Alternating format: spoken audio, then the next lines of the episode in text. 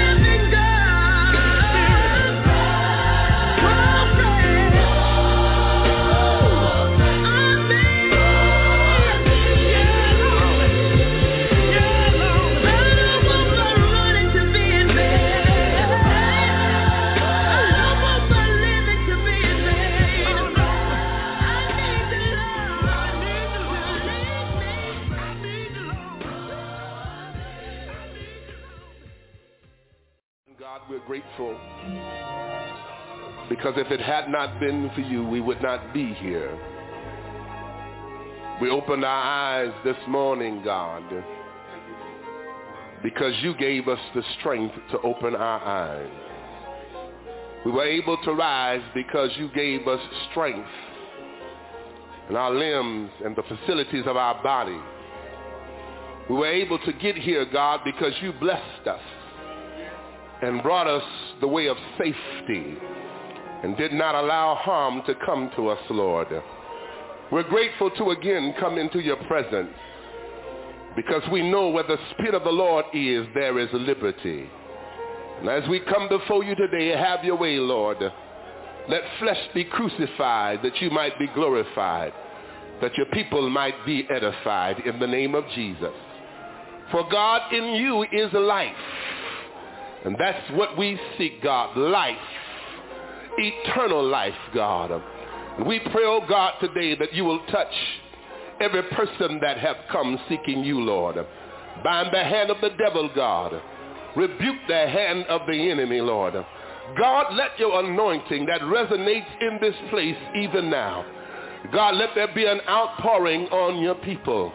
We need you, God, to take us to another level in you, Lord. God, we're faced with demonic forces, God. Evil spirits have come up against us, Lord, and we need to be fortified with your power. God, we can't make it on our own strength, God. We don't have enough to stand on, Lord. But we know, God, that your joy is our strength.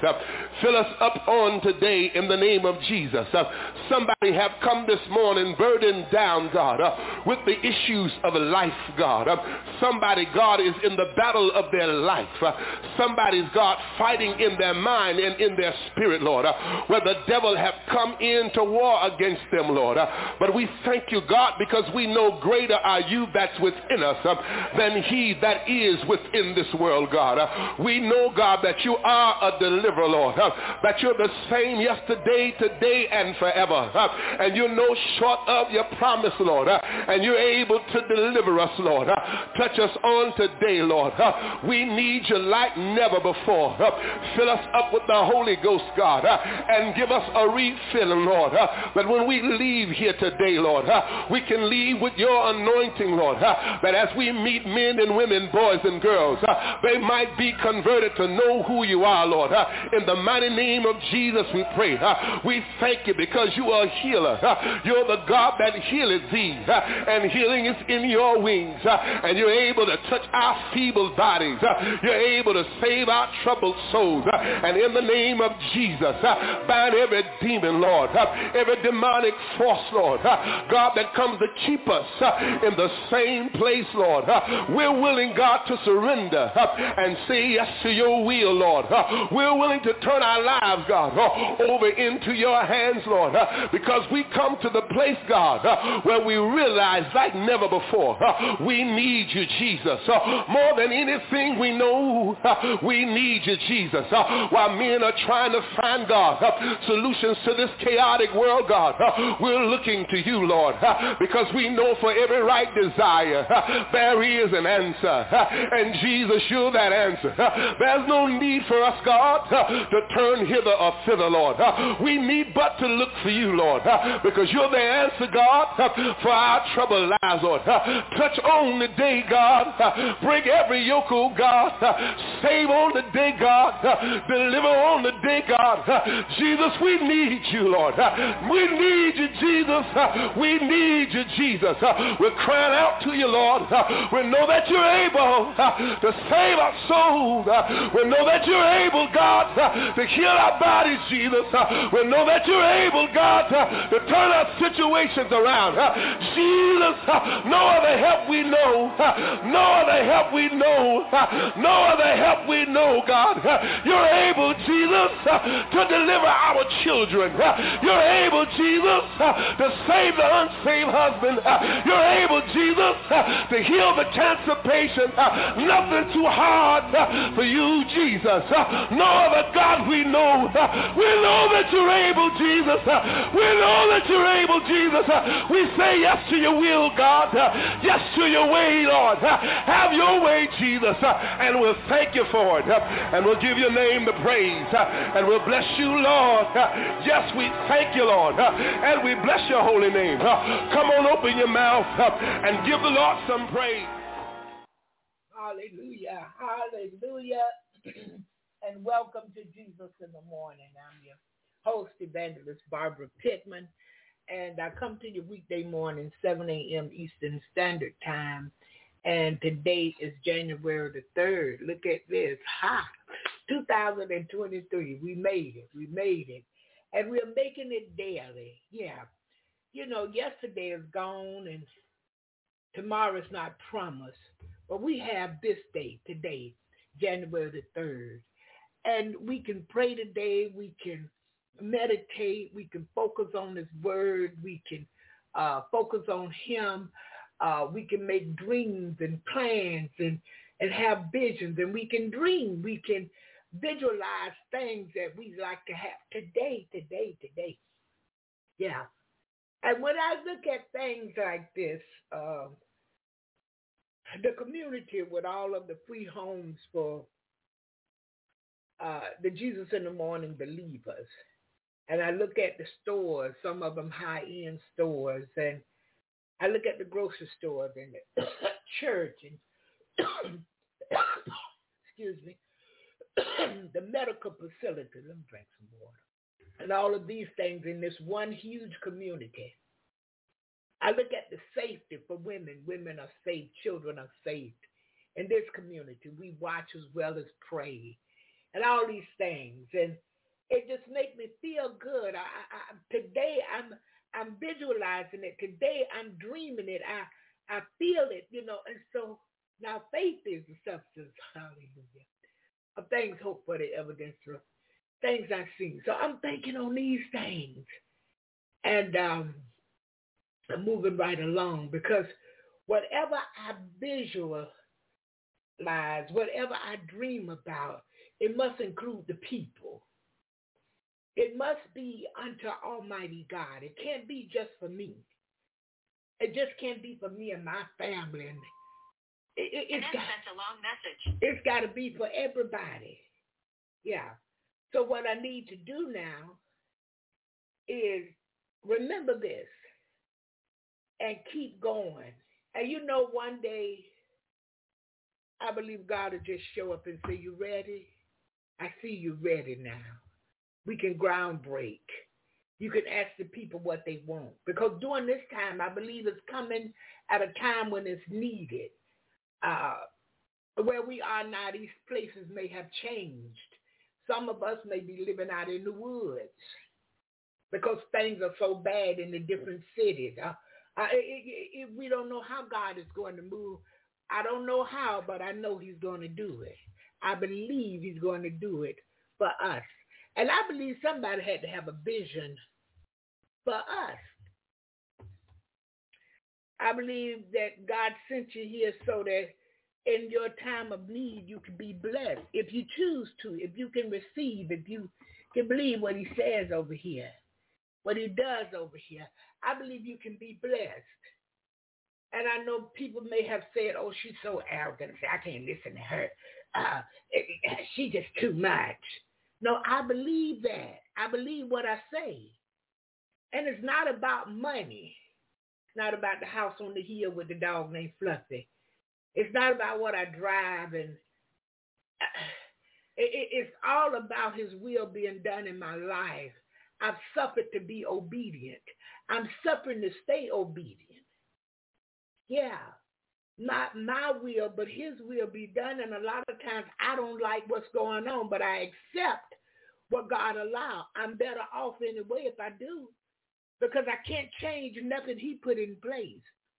And what he takes away, I can't get it back unless he give it back. Without him, I can do nothing. He's my all in all. You got to listen this morning. and you will be all right in Jesus' name. Today we're gonna, I mean today we're gonna talk about the debtor. Anybody know what debtor is? I'm a debtor right now to Almighty God. I'm in debt. and I love it. I will forever be in debt to him. He's not like, you know, when your old man pennies are uh you you you you owe Capital One, you know, you owe uh any of these are Chase, any of these other people, you know, American Express. Uh it's a little sometimes for me it's a little pressure because I want to pay these people on time and I really want to pay them off. I don't want to make payments. And God is faithful. But on the debt to God, it's, a different situation. And really there's no interest on it. Once you pay the debt, that's it. But I'll never be able to pay that debt and I don't really want to pay it all in full because of this. It keeps me humble. It keeps me at his feet. It keeps me to remember my place. Don't think more of yourself than y'all too. I'm indebted to him. Look, there was a price to pay to be here. I didn't have it.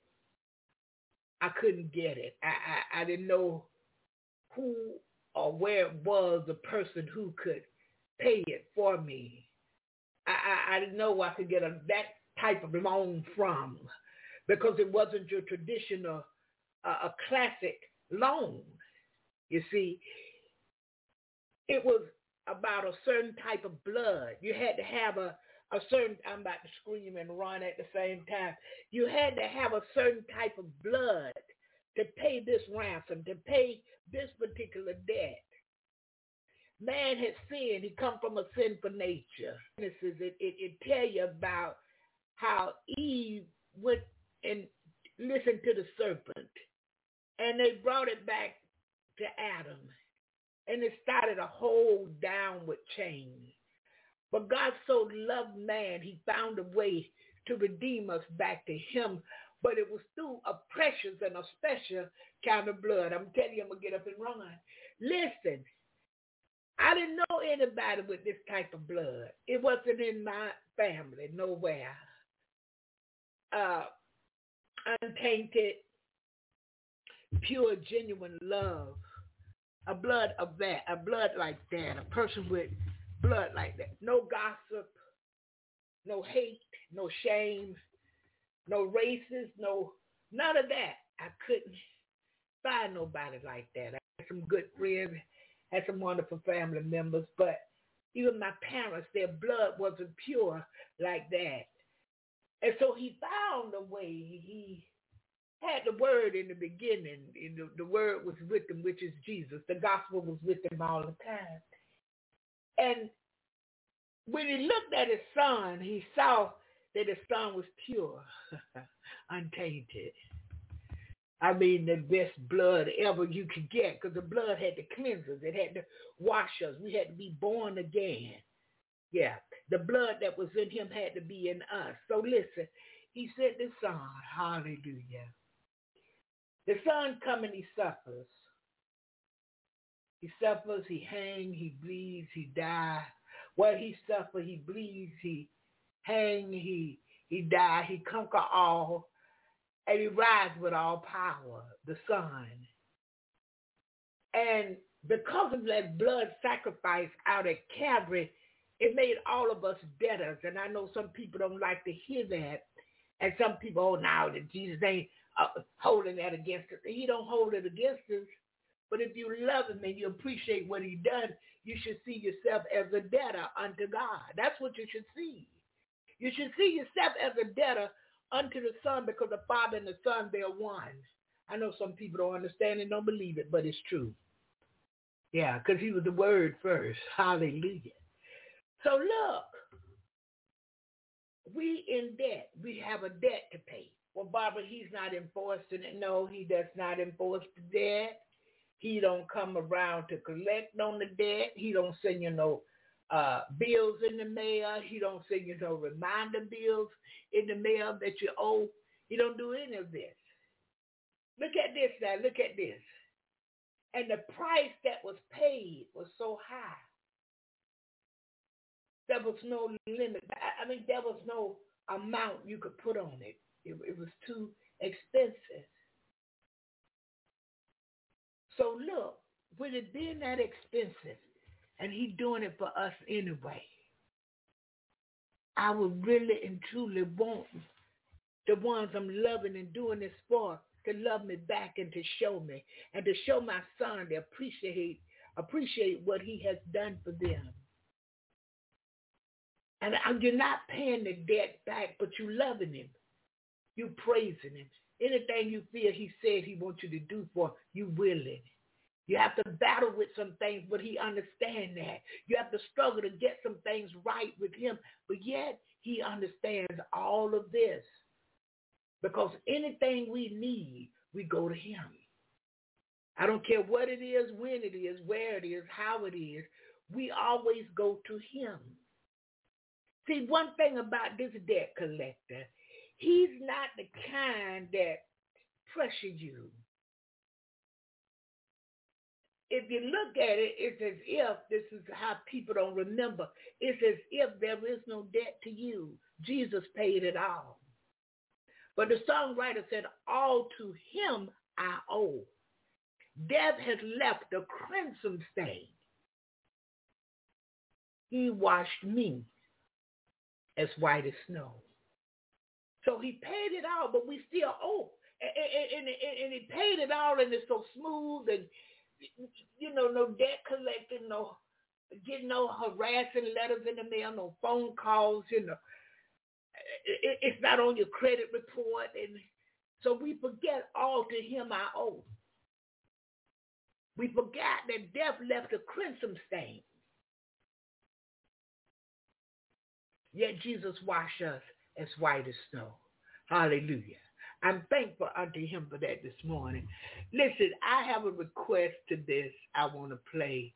I thought about this song, and uh, I do love it, and uh, I wanted to play it.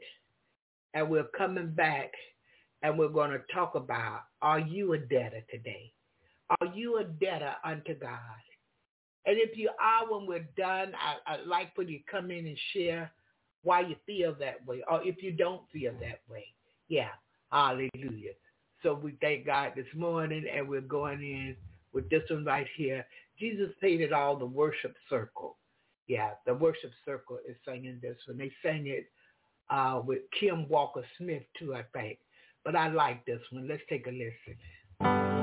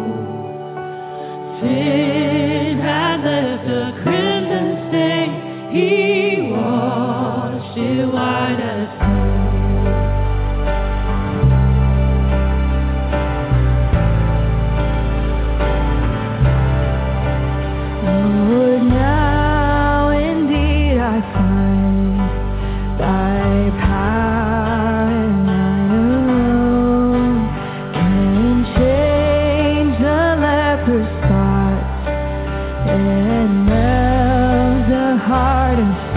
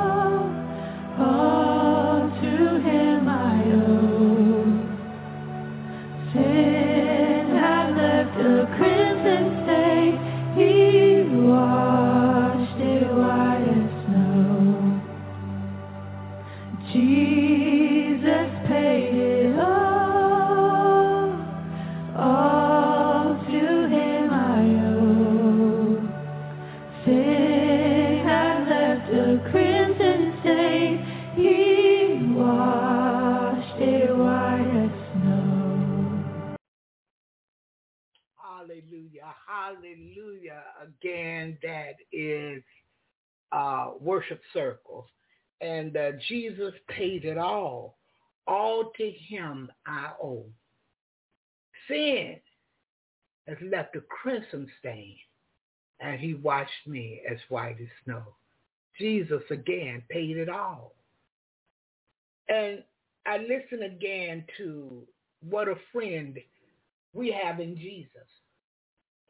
All our sins and griefs we bear all because we do not carry every little thing to God in prayer.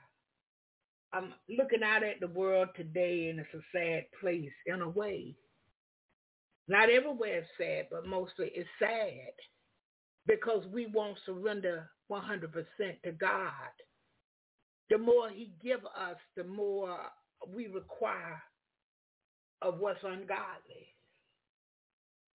yeah, he add years to our life. We want to take those years and squander them away with things that don't matter.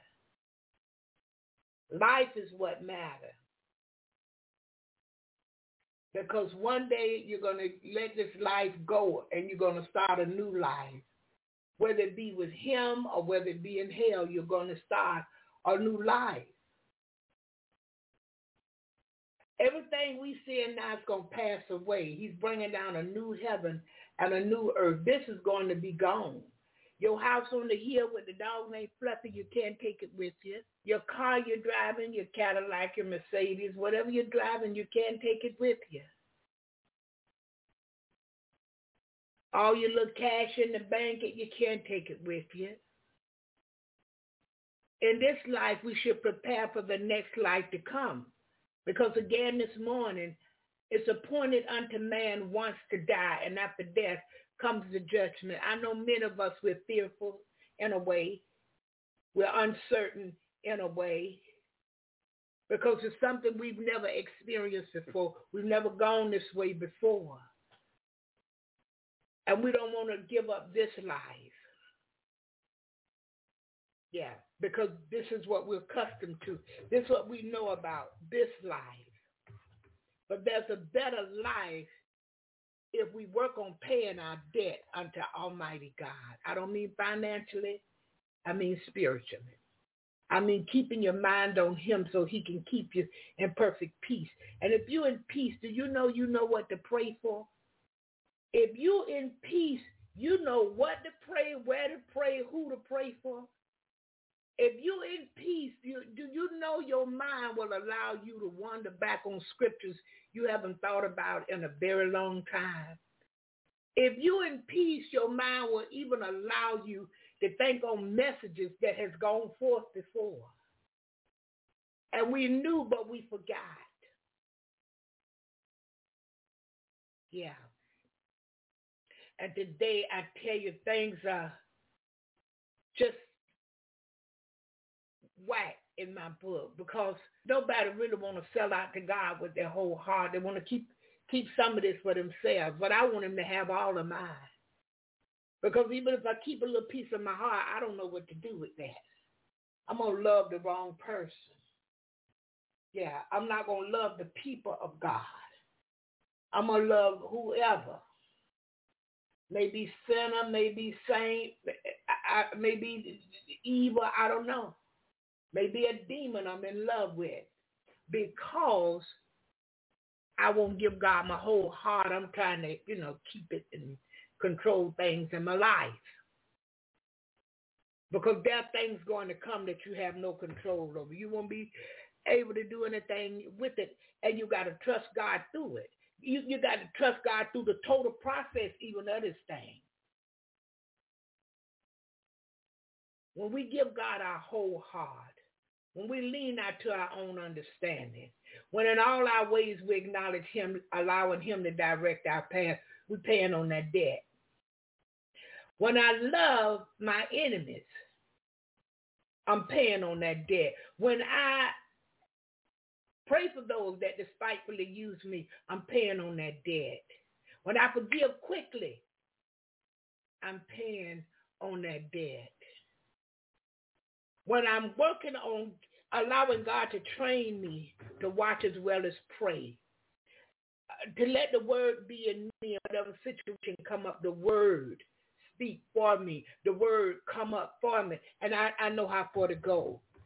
Anybody ever dealt with, help me this morning, Lord, people that thought they were smarter than you, and what these people thought they were street wiser than you were, and they thought they were running the show and they say this and they say that and you do this. They they really think you they controlling you. Really they do. They really do. But let me tell you about the Holy Ghost. The Holy Ghost will let all of this go on in their head for them, not for you, but for them. He has shown you, and then he'll say, don't say nothing. Don't you say a word. Let them think that. And then I'm going to show up after a while and show them who really is in control over here. I am. I'm going to show them who's in the real control of your life. And there'll be a day come when they need you and can't find you. Yeah, he. I'm telling you, he's that kind of God. Cause see, he loves us. And when we honor in him and we obey what he said, he loves us even the more. And not only that, no weapon formed against you shall prosper. It, it may go on for a while, but he's going to eventually cut it off. Take my word for it. Now, if you want to hang on to the abuser, he will allow you to because that's what you want. But if you really want to come out from under bondage and be separated and be free,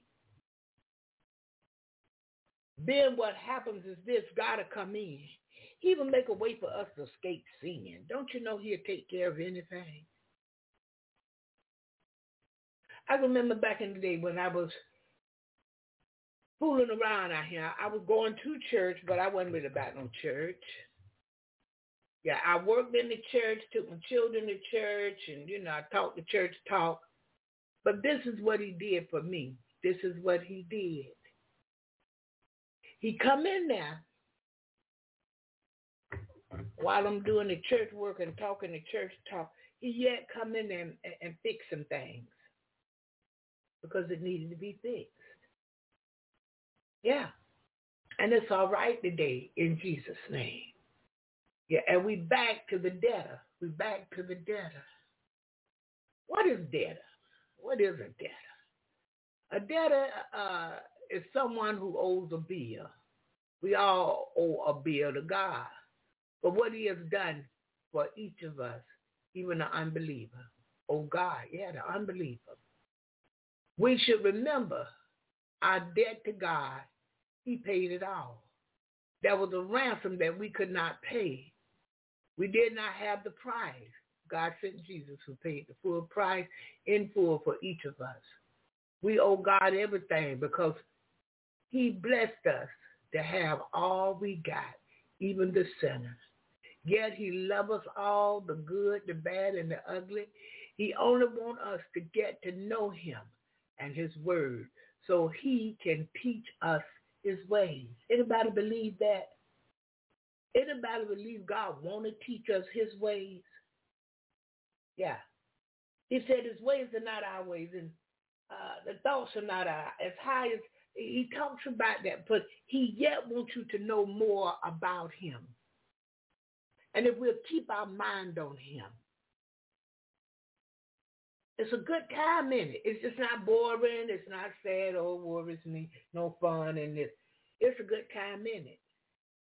When you go back there and you see Apostle Paul coming from Damascus, uh, uh, on his way, brother, on his way, God blinded him, knocked him off the horse and everything. I'm looking at this. I'm looking at Paul on the ground, dust all on him. Yeah, he's blind, you know, eyes closed. He's not used to this. And God asked him, why are you persecuting me? He, I, who I'm persecuting? I, I, I could just imagine what he was going through at the time. And he, God explained things to him, told him what he was doing wrong. Some of us know. Some of us read it. But I'm right there. I'm on a horse too. And with the king men and, and these men that's with Saul that, that the king done allowed to go with him out to kill the Christians or whatever, put them in jail, whatever. I'm right there with them and I'm seeing them on the ground. I'm seeing now he really is blind. And after God talked to him and straightened him out, he told him to go down the straight street there and see Ananias. But before Saul get there, Ananias, God done already allowed him to know Saul is coming. Ananias said, hold up, wait a minute, Father. Uh, you sending this serial killer to me who's killing your people? He told him what to do. Yeah, somewhat to what they expect. So when Saul gets there, he let him in and everything. And I know it took a few days for him to figure things out, but Ananias worked with him, and the next thing you know, Saul's eyes come open. Ananias prayed for him. See, these were the days when the men and women of God was real in God. It wasn't about money. It wasn't about how you dress. It wasn't about what you wear to church or what you drive to church. It was about, it was the new church. It, it, you know, it was fresh. These people seeking God, they looking to the hills from which come their help. Jesus doesn't come on the scene. He doesn't baptize. John doesn't come on the scene. He doesn't baptize. Jesus done been on the mountain, fed the 5,000. He done hear the, the little girl over there that they said was dead. The soldier done come and and told him one of his soldiers was sick and he was a man of uh, uh, power in the military. Tell his soldier to go here, go tell that one to come, he come. But one of his soldiers was sick and he came to Jesus for Jesus to heal the sick soldier. And Jesus said, well, come on. He said, no, we ain't got to go. Say the word, sir. Just believe, you know, if you speak the word, it's already done. And, and Jesus let him know in this hour right here, it is done. Your soldier's healed. Look at all these things that he did. Besides, died on the cross for us. Gave his life up for us. You don't think we owe him something? We, we, you don't think we should be in debt unto him for the rest of our lives? It takes more than going to the altar saying, I believe, forgive me, come into my heart and live forever. It takes more than that. As somebody that came to the altar and was on crack, and they did that. They they gave, they said they believed, they they repented, and they asked them to come in and live forever, and they went right back out there. They didn't do no Bible studying. They didn't do no praying. Ask them what happened. They went right back to the crack and worse. See, because these are the things when we stay with God, we're paying on that debt. I don't think I could never pay mine off. I don't want to. But anyway, these are things that help us to get our life in order and keep it in order. This gives us strength. I'm, I'm looking for my debt scripture. Yeah. All of this yeah. Thank God for it this morning. Let me look at something like quick in Ezekiel. Yeah. I love the Lord because not only did he hear my cry, but he put some things in place that I can have. He put some things in place that keep me safe and sound. He put some things in place, even in his word, that'll keep my mind it is like some days I'm in a dry place. I don't know if you understand. But I can't focus on the dry place. I have to come back and focus on, I know My Redeemer lives. This man that paid this debt for me. I know my Redeemer lives. I know, Barbara, he lives in me. Even when I'm not focused, he lives in me. I know my Redeemer lives. Even when I don't feel nothing, I don't think I know nothing. I don't know which way to go, how I'm going to come out of this. And Lord, this is a heavy burden for me. The human side of me is struggling and wrestling with this thing. And I, I, I, I don't know what to do. I know, because he'll come back and remind me, my Redeemer lives. I know my Redeemer lives. He lives in me. He lives in me. Hallelujah. I know my Redeemer lives. Yeah. See, we get caught up with the with the money, with finances when we think of debt. But when I think of debt many days, I'm caught up into uh, the shedding of the blood. I'm caught up into the love, for God so loved the world. Uh, I'm caught up into he wished that none should perish. I'm caught up into man should always pray and not faint. These are the things, because see, he don't need money. He gives money. He don't, he don't need it. Listen, the earth again this morning, the earth is his, the fullness thereof, the world, and they. Oh, my goodness. They dwell therein. Thank you, Jesus. Hallelujah. So I'm looking at this. I'm looking at Ezekiel 18 and 7, but I'm, I'm going to go to 4. Uh, it says this, Behold, all souls are mine, as the soul of the Father. So also the soul of the Son is mine. The soul that sinneth, it shall die.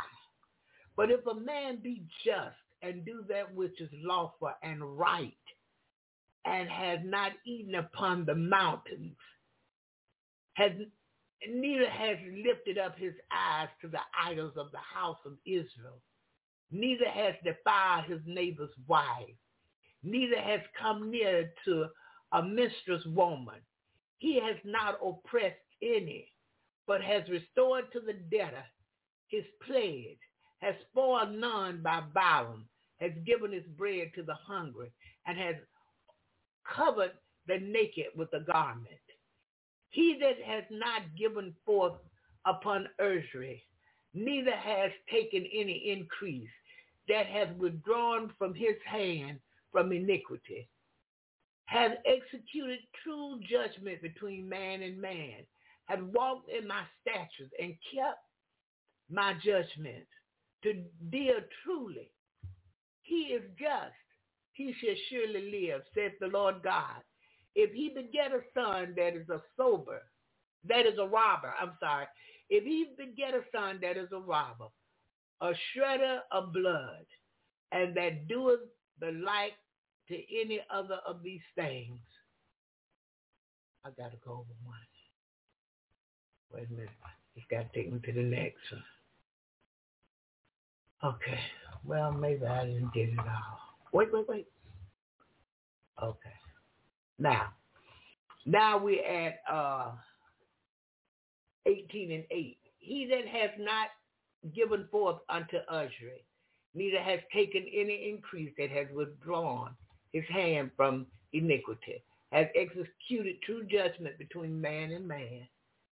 But if a man be just and do that which is lawful and right, and has not eaten upon the mountain, neither has lifted up his eyes to the idols of the house of Israel, neither has defiled his neighbor's wife, neither has come near to a minister's woman, and has not oppressed any.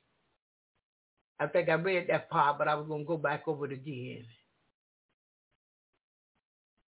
It says this, he that has not given forth upon utterance, neither has taken any increase, that hath withdrawn his hand from iniquity, has executed true judgment between man and man. I don't know why it's doing this like this today. Maybe I got the wrong one. But anyway, we're looking at it like this. We are striving for perfection in God. We are even striving to become perfect in him. And what we're doing, we're leaning on the everlasting arms, Almighty God. We we we we looking in His Word, we seeking His Word, and what His Word says, we're applying that to our everyday life because we're trying to get through this life.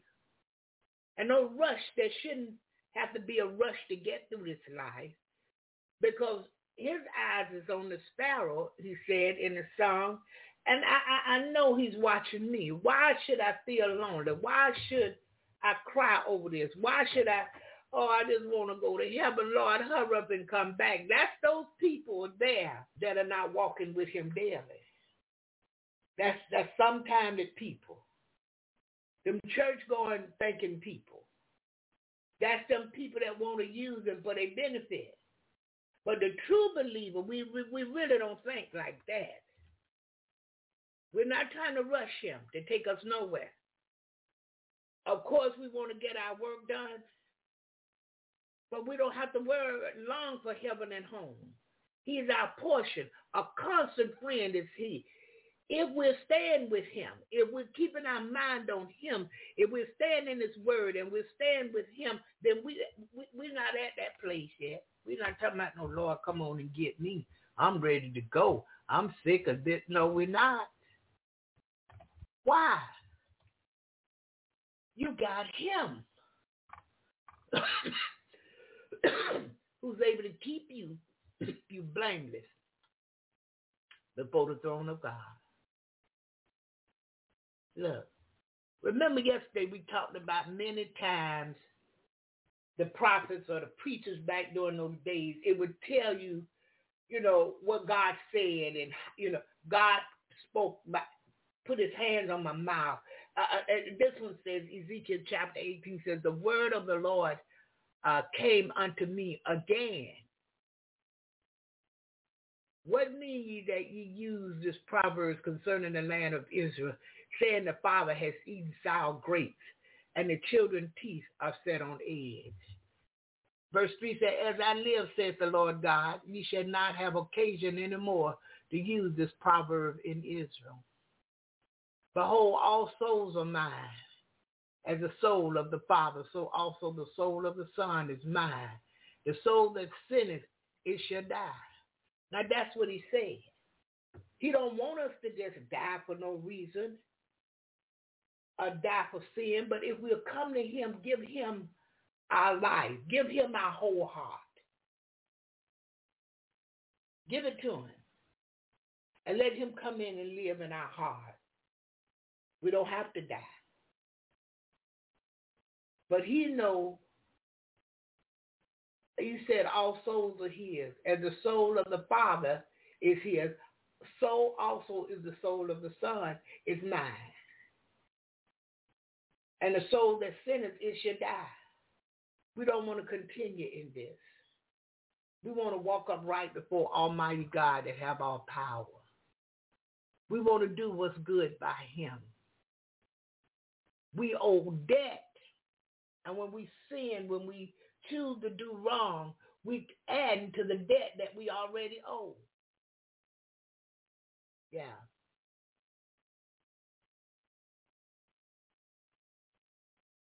Verse 9 says, have walked in my statutes and kept my judgments to deal truly.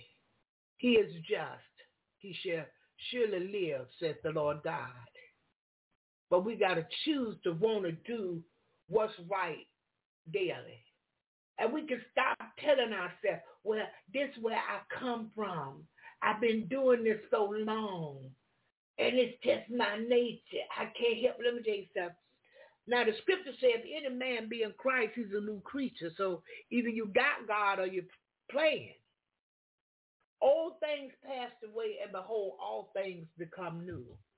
If you're hanging out with folks who still scamming and cheating and all this stuff, guess what? That's what you're going to continue to do. He said, come out from among them and be separated. They're not doing you no good anyway. They coming to rob you. They coming to shed your blood. They coming to take from you and will kill you if you give them an opportunity. So come out from among them and be separated. Let God be your God and you be his daughter or son. And we want to stop adding to the debt. Adding to the debt, yep. Each time we do God wrong, we add it to the debt. Yeah. Each time we go against his word, we add to the debt that we already owe. And we owe him. But you'll never hear him come to collect like that. He don't come to collect like de- uh, uh, uh, these folk from the bank and the car places, the, the mortgage company. Now, he don't do all of that. He lets you pay on your debt as you can. But a lot of times we're not paying on the debt. We're adding to the debt because we walk it in our flesh. We're not walking in the spirit of God that we don't fulfill the lust of our flesh. We got to bring this flesh under subjection daily. It's no good. It's wicked. It won't what it won't, and it don't care if it's against you or God. Look at it. It'll have folks to fornicate, to do stuff against themselves. And the scripture says not only did you sin against God, but you sinned against you. So now you come up with AIDS. Now, now you come up and have children that's messed up. All kind of stuff come from sin. So God is trying to help us to not add to the debt. He said what he has meant and he meant what he said. He won't change. He love us. He love us, but he won't change his word for us. He's not a lying God. Again, he said what he meant and he meant what he said and he's not going back on his word. And he don't want us to be whole to the dead. He want us to come out of debt. Yeah. Keep our mind on him. Let him keep us in perfect peace. We constantly look into the hills from which cometh our help. All of our help comes from the Lord who made the heavens and the earth. Hallelujah. I go back and I look at uh, Matthew I go back and I look at Mark, Luke, and John.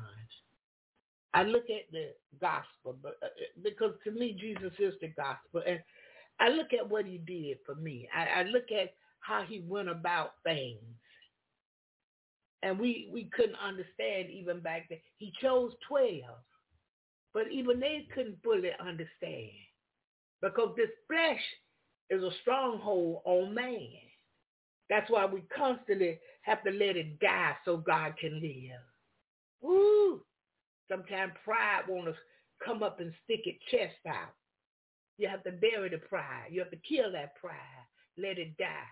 Humble yourself even the more. Ooh, I remember having to do something in front of folks I didn't want to do, but it was humbling. I had to be taught. I had to be broken so I could get in a place and start paying on that debt. Hallelujah. Listen, how does Jesus pay our debt to God? God made us to love, honor, and obey him in thought, word, and deed. Every time we fail to do that perfectly, we'll choose, we'll, we'll accrue, I'm sorry, a debt to God.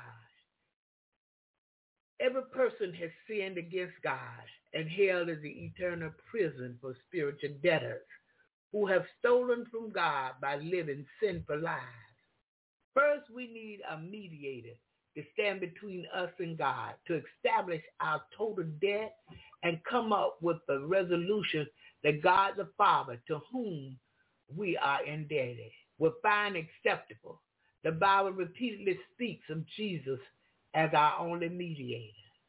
But there is one God and there is one mediator between God and men, the man Christ Jesus. Our spiritual debt is to God. And there is only one possible mediator between God and us to work out the dangerous mess we are in. And it is dangerous. Second, we need a redeemer willing to intercede for us. This should have been the first part, but I just I, I jumped the gun. I got a little excited. we need a redeemer willing to intercede for us and pay our debt to God the Father. A redeemer is a person who pays the debt of someone else. Paul speaks of our great God and Savior Jesus Christ, who gave himself for us to redeem us from all lawlessness and to purify for himself a people for his own possession who are zealous for good works. He also says that Christ redeemed us from the curse of the law by becoming a curse for us. For it is written, Cursed is everyone who hanged on a tree. Deuteronomy 21 and 23. Because our sins are against God, only God can forgive our debt of sin. Jesus is God who paid our debt on the cross in order to forgive our sin. Now that's that's verse four of Deuteronomy. No, I'm sorry. I'm sorry. Third, we we need a ransom, which is a repayment sufficient enough to erase our debt to God the Father. The problem though is that all is that our sins are against a completely holy and perfect God and therefore require a perfect payment. Ooh we. Since all human beings are sinful, we cannot be a ransom for another. There's no way that any other sinful human can ever repay God for our spiritual debt. Psalms 49 and 7 through 8 says, it's this way. Truly no man can ransom another or give to God the price for his life. For the ransom of their life is costly and can never suffice. Uh, referring to himself in Mark 10, 45, Jesus said this, But even the Son of Man came not to be served, but to serve, and to give his life as a ransom for many. Paul also speaks of the man Christ Jesus who gave himself as a ransom. Consider every single financial debt you owe. Then consider that your spiritual debt to God is infinitely greater and paid in full by Jesus Christ.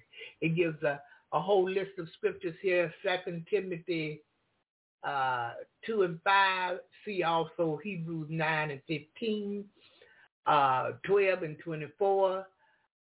Second Titus 2 and 13, 2, 13 through 14. Uh, Galatians, I'm sorry, not Second Titus, this Titus. Uh, and the first one is, is, is uh, First Timothy 2 and 5.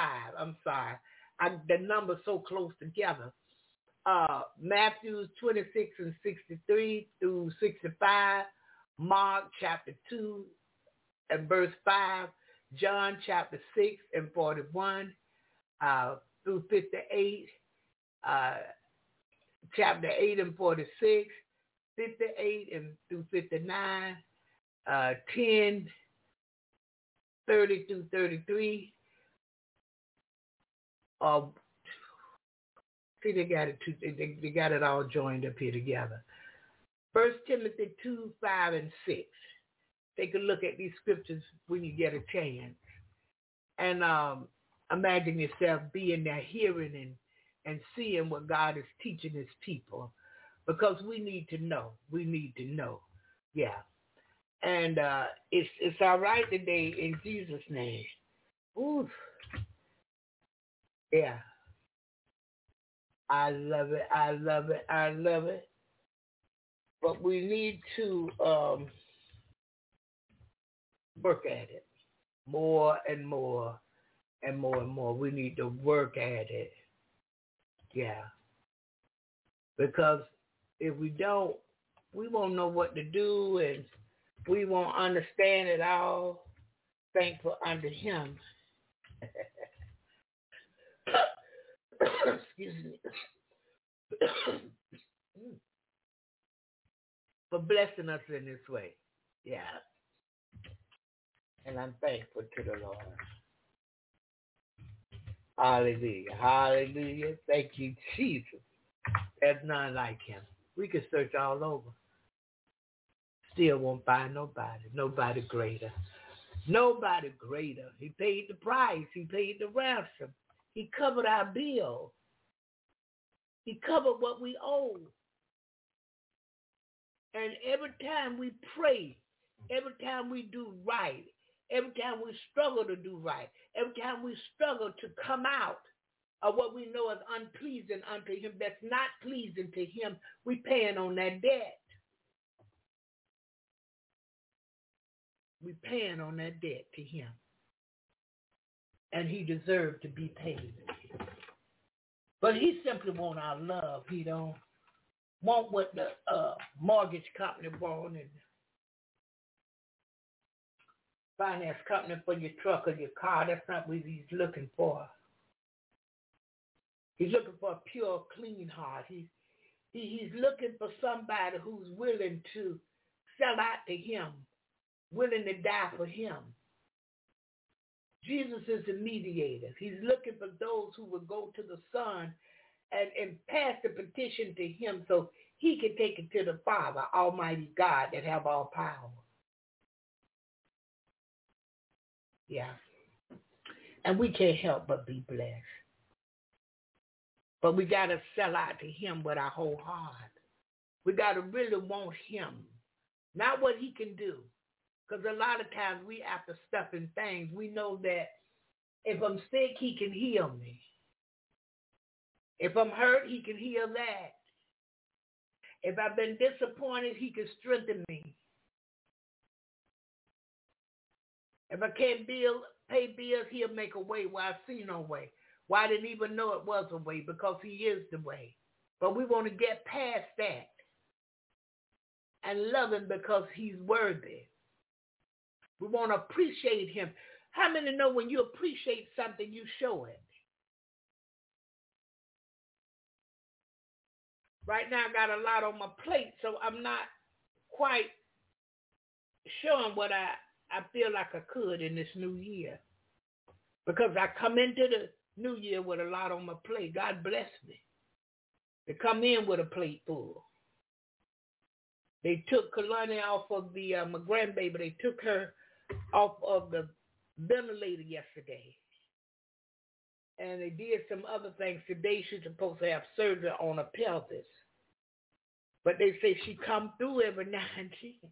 Now tell me what God was going to do and say she uncomfortable, so she trying to disconnect stuff so they had to restrain her hand. I know her. I know her. Yeah. And that's the way it was for my daughter Naima. But listen, nonetheless, God is showing up to show healing is taking place.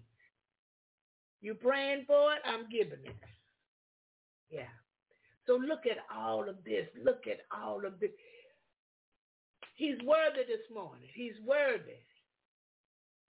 But we forget because we get caught up into this way, the human way.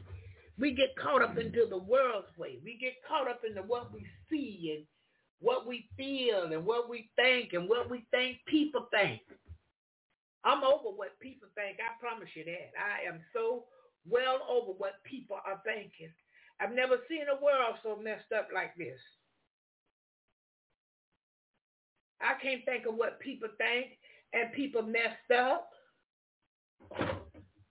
You just walk in a crowd of people. You don't know these people. No one has done anything to you, and you just shoot off.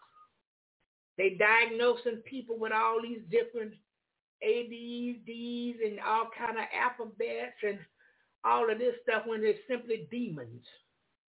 And they will not allow God to cast them things out of them. That's what it is. I know they got AAHD and they got names for everything, but them demons, yes ma'am and yes sir. Yeah. And we won't give it to God so he can fix it. We want to fix it. We want to medicate. We want to this. We want to that. Yeah, won't give it to God. He healed me of many things, but I wanted to heal it. I found myself in this position. Who are you? That God is even mindful of you. See, I didn't come here thinking I'm old nothing. Right now, I don't. I'm not old anything. Whatever I get, I get. Whatever I don't get, I don't get. He paid the price for me to be here. I'm thankful to be here. And I'm not going to be here acting like I deserve so much, like I've done so much for him. We haven't done really nothing for him. Even our righteousness is as filthy rags before him. Talk about that now. But we want to act like we got something. And people walking around talking they walking in the word. This what Jesus said. Are you paying on that debt you owe? Oh. Are you paying on that debt? Are you keeping your mind on him so he can keep you in perfect peace? Are you doing more than believing? Huh? Are you trusting him? Are you really believing? Are you really walking by faith and not by sight? Are you in the world and of the world? Whatever go on in the world affects you. It don't affect me. And I tell you why. I'm in him and he's in me. But he's in me and I'm in him. yeah. My life is in his hand, not my own. And I'm not scary. And if I perish, let me perish. I'm going to see the king. I'm like Esther this morning. If I don't have no food and I die from malnutrition, if I have to suffer my way to be with him, so what? I'm going to see the king.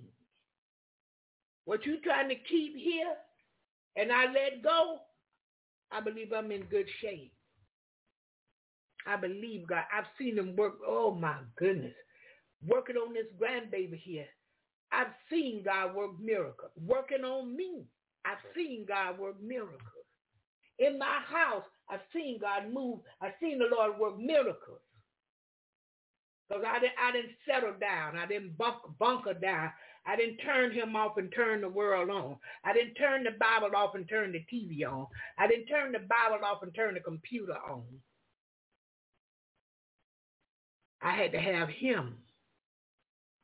I had to keep my mind on him. He kept me in perfect peace. He kept my mind because see, my mind was wanting to go somewhere, but he kept it because I stayed with him. Hallelujah. I, I, I put movies on. I didn't watch no Passion of the Christ. But I watched the book of John. Ooh, that John know he was something serious. I watched the book of Matthews, the book of Mark, and something said, well, I can't watch it. That's because you don't know what's real and what's not real. You got to get with him. You got to pray. Yeah. And the spirit of leading guide you. Something I watched some the other day. It was so good to me. But certain things in there wasn't true. And I had to discern the truth from the lie. But that's because I've been in the word. That's because his spirit lives in me. I know we say we love him, but if you love him, you ought to obey him to the letter. If you love him, you ought to be a debtor paying on the debt back to him daily. Not about your flesh and what you want. And see, some people try to be slick. They try to say they're going to use God to do this and do that all the time. They they trying to get somewhere where their flesh can be pleased, but it won't happen. Hallelujah. Thank you, Jesus. I've got a feeling. Everything is going to be all right. It's going to be all right. Be all right. Be all right. Hallelujah. I want to give you a little bit of this this morning because every now and then I like to be reminded myself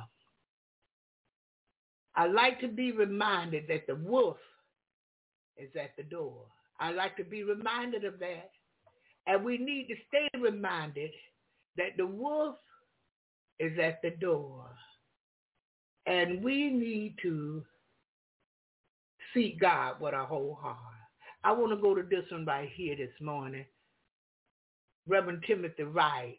And uh, I loved him. Oh, that was my boy. Who's on the Lord's side? Oh, he wrote some great songs. And uh, he had a bad car accident, him and his wife, and he passed. But I hope to hear him sing again one day. Hallelujah. Hallelujah. Live. But let's go to this one, and then when we come back, we're going to play The Wolf is at the Door. There was an old mother who lived in New Orleans who was displaced by Hurricane Katrina. She lost everything that she had. Her home, car, family. And when they evacuated her, they sent her to a shelter between New Orleans and Baton Rouge. And while she sat there on a cot that they had provided for her, she had been without food and water and the necessities, and she began to cry. She started to shed tears. But while she was crying, she thought on the goodness of the Lord.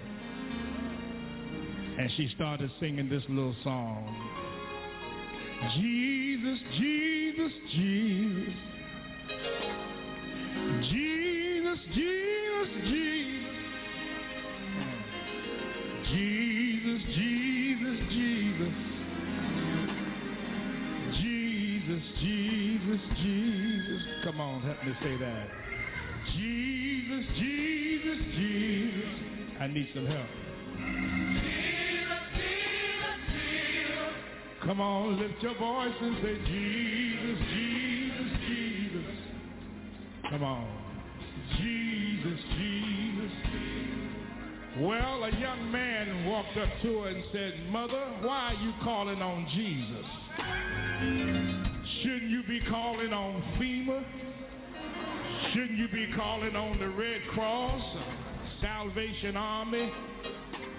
Or better yet, shouldn't you be calling on President Bush and Cheney and those? And she said, son, you don't understand. There's a reason why I'm calling on that name. Because that's the name that's above every name. And she said, there's a reason why I'm calling on that name, Jesus. And you know what she told that young boy? She said, come here, let me tell you why I call on that name. Savior, Savior, Savior. Come on, help me say that. Anybody know him as the Savior. What's his name? Jesus, Jesus, Jesus. Come on, help me say Savior, Savior, Savior, Savior. Everybody lift your voice. Savior, Savior, Savior, Savior. Oh,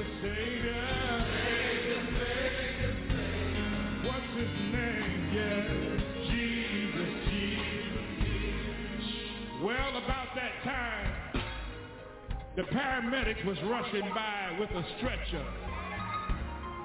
They had an old man on the stretcher that had a seizure because he couldn't get his medication and his prescription. And she stopped him and said, where are you taking this man? They said, we're trying to get him over to the triage unit and get him some medical attention. She said, let me look at him. And while she was looking at the old man, a young girl came up with a baby in her arm, and the baby had a fever. She said, let me look at the baby too. And the young boy said, why you want to look at these folk? Why you want to look at these folk? You know what she told him? Healer, healer, healer. That's what the old mother said. Healer, healer, healer. I wish y'all would help me say that up in here. All right, I'm coming, I'm coming, I'm coming. I forgot that of Timothy Wright goes off kind of quick there. All right. The wolf is at the door. My message is entitled The Wolf is at the Door. Yes, sir. The wolf is at the door. Father, I thank you, God. I thank you, Lord, for your word. It's a lamp for our feet and a light for our path. I thank you, Lord, for the indwelling presence of your Holy Spirit that gives us new hearts, Lord, so that we can stretch out beyond our limitations and be ambassadors of you and your word to all who can still hear. I thank you, Lord, for the anointing of your spirit. I thank you for courage and compassion today. God, to speak things that need to be spoken in this generation. Help us, Lord, as a church, never to back away from truth. Help us to go forward and let it fall where it may. And we thank you for it in Jesus' name. The wolf is at the door. Isaiah chapter 53. Prophet Isaiah says these words Who has believed our report? Beginning at verse 1. And to whom has the arm of the Lord been revealed? For he shall grow up before him as a tender plant, as a root out of dry ground. He has no form or comeliness, and when we see him, there is no beauty that we should desire him. He's despised and rejected by men, a man of sorrows and acquainted with grief. And we hid, as it were, our faces from him. He was despised, and we did not esteem him. Surely he's borne our griefs and carried our sorrows. Yet we did esteem him stricken, smitten by God, and afflicted. But he was wounded for our transgressions. He was bruised for our iniquities, and the chastisement of our peace was upon him. And by his stripes we are healed. Thank you, Lord. All we like sheep have gone astray, and we've turned everyone to his own way. Mm. And the Lord has laid on him the iniquity of us all. You know, it's, it's so important before we even begin to look at this passage of Scripture to understand that it was a religious system that crucified Christ. Mm-hmm. You know, we understand that the Roman authorities were the instruments of his death, but it was the religious order of the day, created by God's own people, that put the Son of God on a cross. Mm-hmm. There were leaders in that generation, and they had, they had used their position over the people to garner titles for themselves. They had adorned themselves in righteous robes as they saw it, and they, they loved to parade among the people, as Jesus said, and be called master, teacher, teacher, teacher in the marketplace. But Jesus himself came in a form that he did not take on this form of grandeur that men give to themselves. And also, too, they created a system of salvation that was much wider and much more inclusive than the one that God had given to us. Matter of fact, it was so narrow that Jesus said, I'm the way, the truth, and the life, and no one can come to the Father except through me. They were so offended when he challenged their religious system because they had, they had created this wide door into eternal life and eternal bliss with God that doesn't exist. All kinds of people were coming into the temple defiled and going out defiled. They were living in manners and ways that the Bible clearly indicated would leave them excluded from the kingdom of God forever. And so in comes this man. He's not interested in their system. He's not trying to garner one of their titles. He's not doing things their way. The Bible says there was no beauty in him that we should desire him. He's not dressed in righteous robes. He's, he's, not got boxes on his forehead. He's not walking around with tassels on his arms. He's not parading like some rooster before the people, Mm-hmm. talking about how close to God he actually is. Yes, sir. They despised him and rejected him because he challenged their religious system. They had created a system of redemption that did not exist. Do you understand? And that's the propensity of humankind. The original sin in the Garden of Eden is that we can be as God is. Remember, we can, we can become judges of what's good and what's evil. And if you take that to its logical extension, we can start declaring things that are, that are God forgives when he doesn't. We can start declaring behaviors righteous when they're not. We can start telling people they're going to heaven when they aren't. Mm. That is the grave, grave danger of religion. When humankind in its sin nature is allowed to take it and so twist it and so pervert it that it becomes something that God never intended it to be. Can you imagine sitting in a place as a professed or a supposed believer in Christ only to end up at the throne of God one day to find out you've been outside the whole thing all along? Mm. What a tragedy that's going to be for so many. He was a man of sorrows and acquainted with grief. There was a, a heaviness in the heart of the Son of God as he looked on the people as sheep without a shepherd. But we hid our faces from him.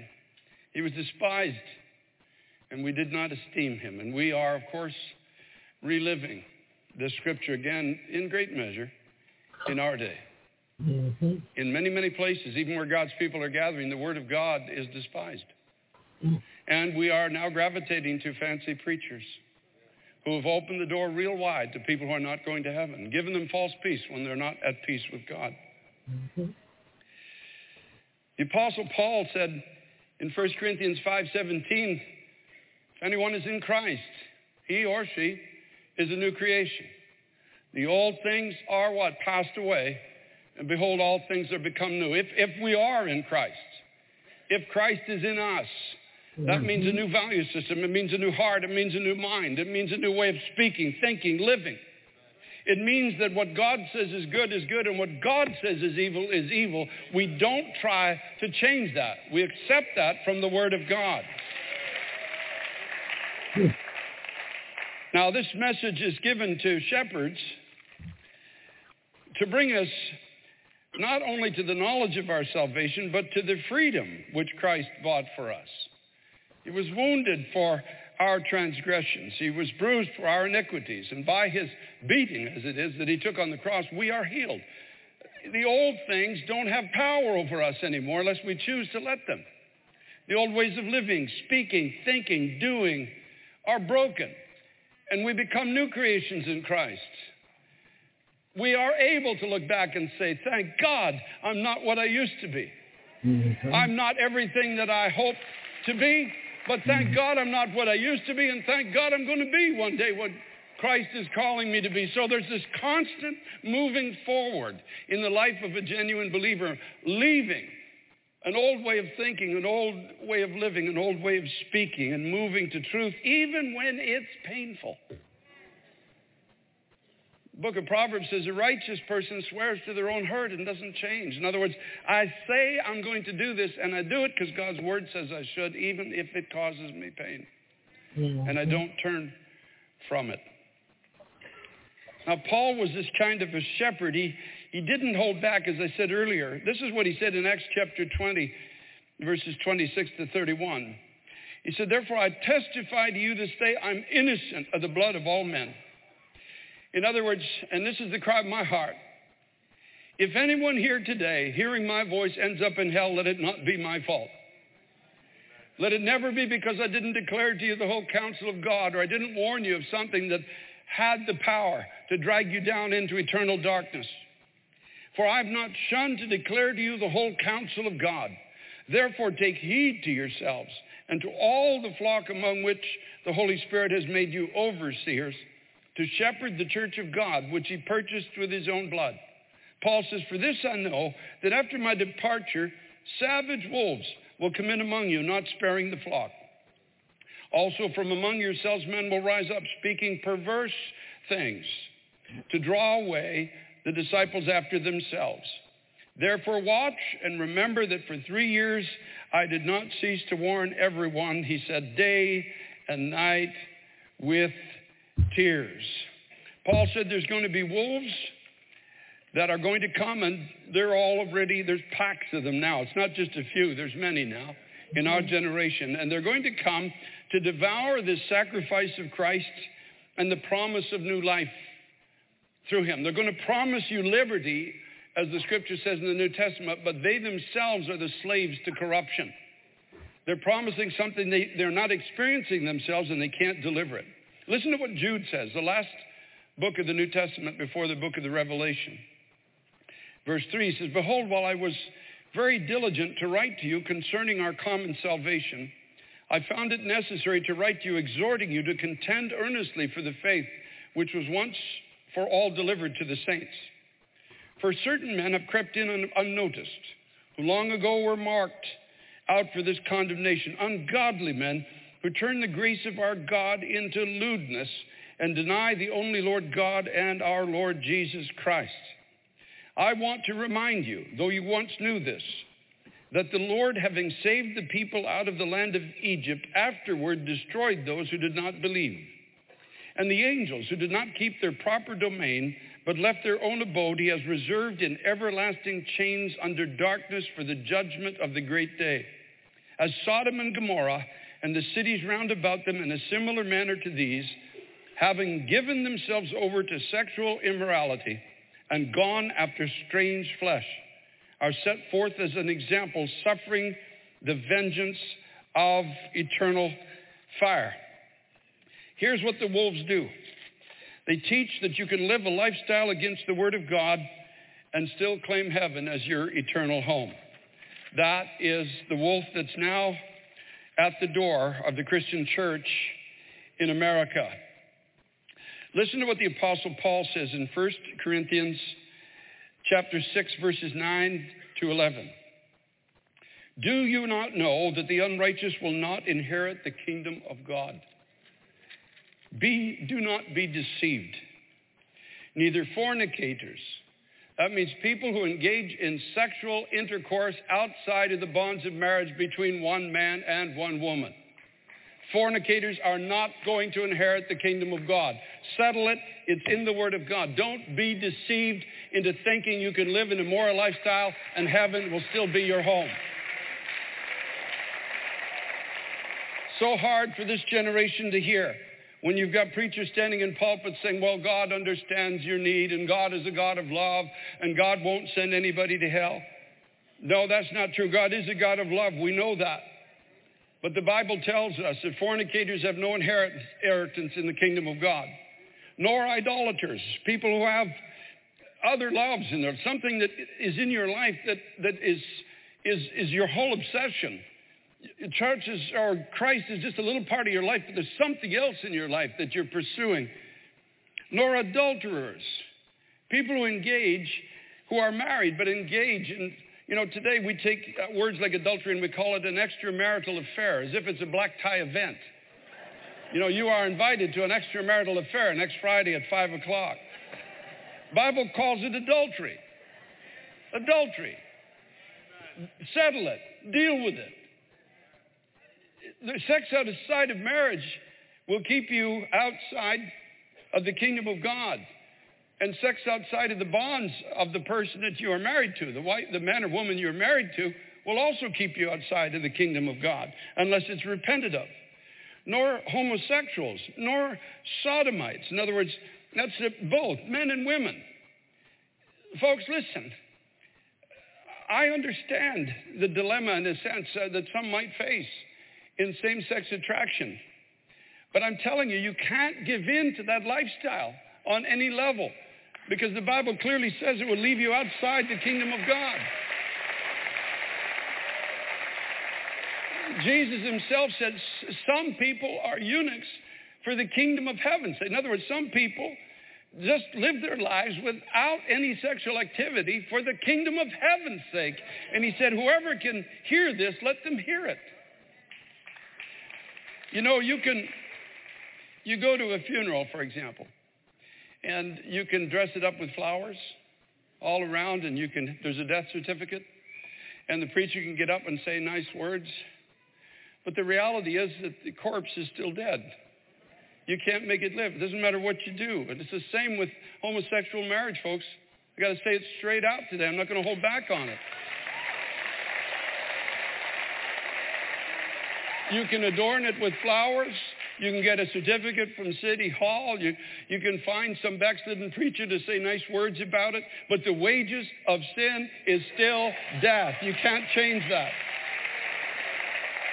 Now listen. I'll be called a hater for, for this message today. I understand that. But I'm not a hater. If I hated you, I'd let you go to hell. If I hated you, I'd let you die in your sin.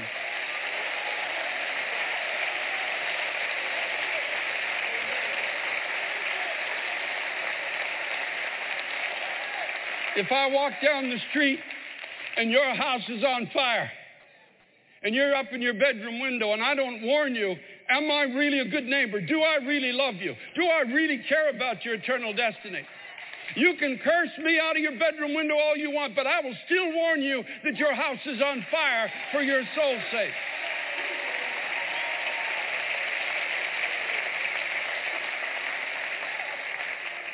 Nor thieves Lest we should think that we're just going to focus on one thing. Or thieves.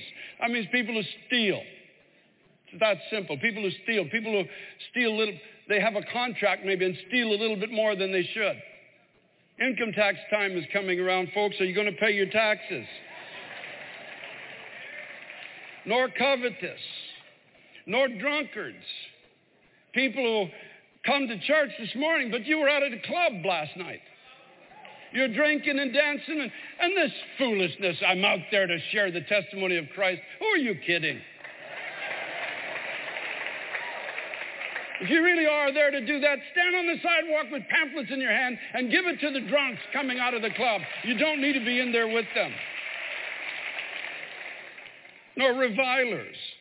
You know, especially in, in this environment we're now living in, in this country at this time, where reviling is, is, is become the speech of the day, where it's, it's fashionable just to curse everybody around you. You know, Paul said revilers don't inherit the kingdom of God. We have a different heart. We have a different spirit. We're, we're a different kind of people. Jesus himself said, Blessed are the peacemakers. Yours is the kingdom of heaven. Nor extortioners will inherit the kingdom of God. And such were some of you. I love that. Would be to God that I can honestly say that of everybody here today. Such were some of you. But you are sanctified. That means you are set apart for the kingdom of God. You are, you, you, you, you honestly repented. You walked away. You moved away from what God's word says is wrong. You can't make it right. You can't change it. It doesn't matter if a million people say, oh, isn't this wonderful? If God's word says it's not, it's not. You are sanctified. You walked away. You walked away from these old ways of thinking, these old behaviors, and all of these things and you set yourself apart for the kingdom of God. You're justified in the name of our Lord Jesus Christ and by the Spirit of God. Now, you and I are living in an hour where the wolf is heading to the door of the church, demanding in our generation that we bow down to this new definitions of good and evil. This is where we're living. The days of being able to say without penalty what I'm saying today are, are over. If they're not, if they're not over, they're very close to over. It's an amazing time that we're now living in. Jesus said in John chapter 10, I am the good shepherd, and the good shepherd gives his life for the sheep. But a hireling who is not the shepherd, one who does not own the sheep, sees the wolf coming and leaves the sheep and flees, and the wolf catches the sheep and scatters them. The hireling flees because he is a hireling and does not care about the sheep. This is the point. There's a lot of hirelings in a lot of pulpits in America today.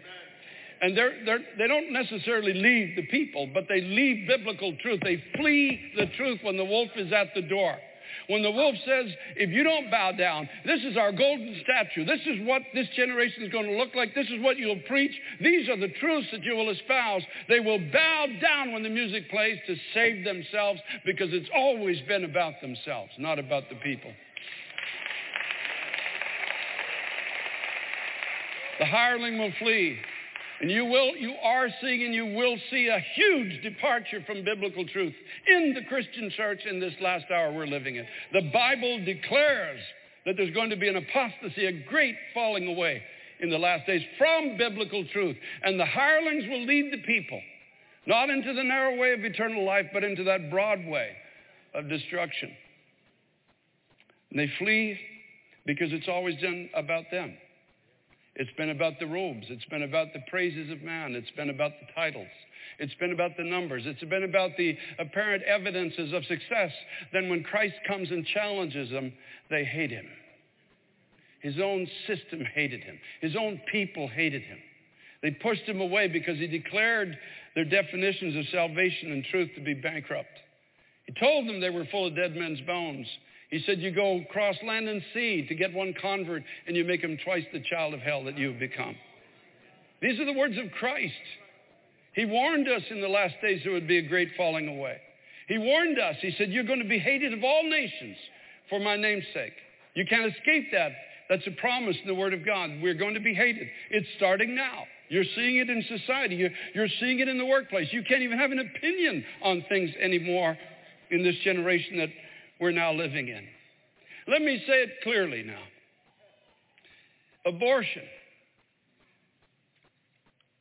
for the cause of birth control or, or so that people, I understand there are extenuating circumstances, so please don't misquote me on this.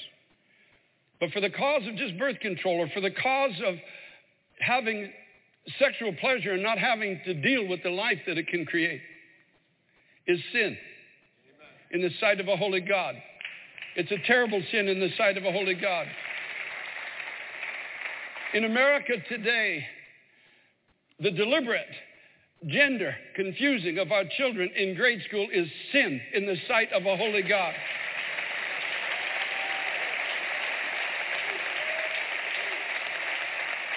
In our high schools, forbidding our children to pray and creating this fictitious division between the state and the church, which doesn't exist.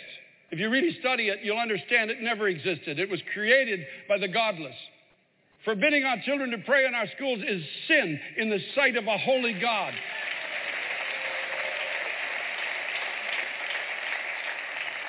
In our colleges, allowing godless professors to rise up and mock God and radicalize a whole generation against even their own nation that was founded by God for the purpose of being able to worship according to the Word of God and freely by conscience is sin in the sight of a holy God.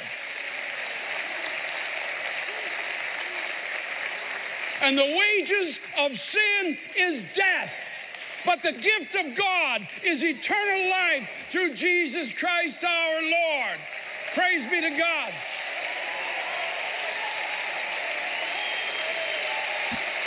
Hallelujah, hallelujah.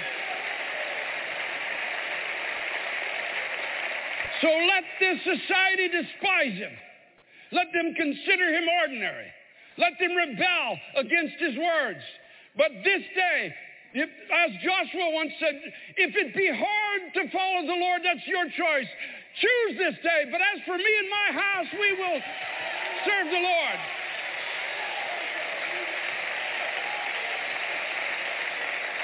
By the grace of God, we will not bow before the wolf in this generation. By the grace of God, we will stand for the truth of God.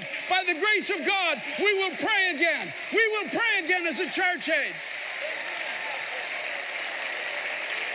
By the grace of God, we will stand up unashamed for the truth of Jesus Christ. We stand on the side of victory. We stand on the side.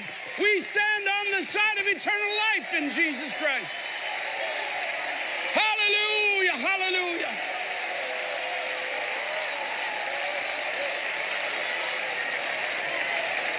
Glory, glory, glory, glory. Glory, glory, glory.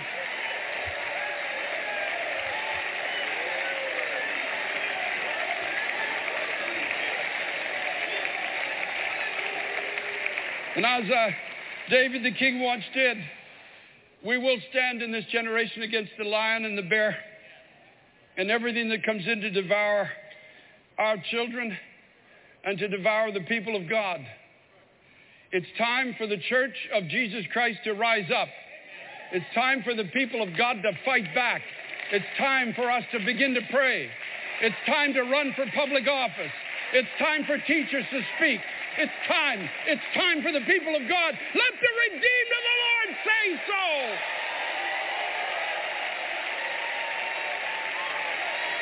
Glory, glory, glory, glory.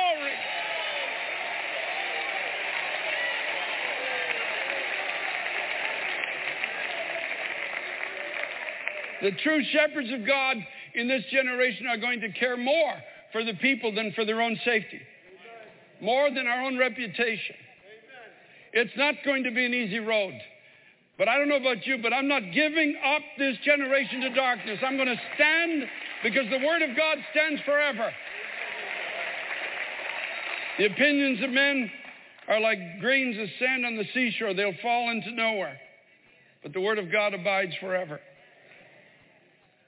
Now, here's where I conclude. If you're living in sin, I plead with you, while there's still time, turn. Turn from it. And trust God for the strength. I know there's some sitting here or listening online or they're in the annex and they say, you don't know how deep the bondage is. You don't, you don't know how powerful the draw is. No, I don't. But I know the Spirit of God is more powerful than all of that put together.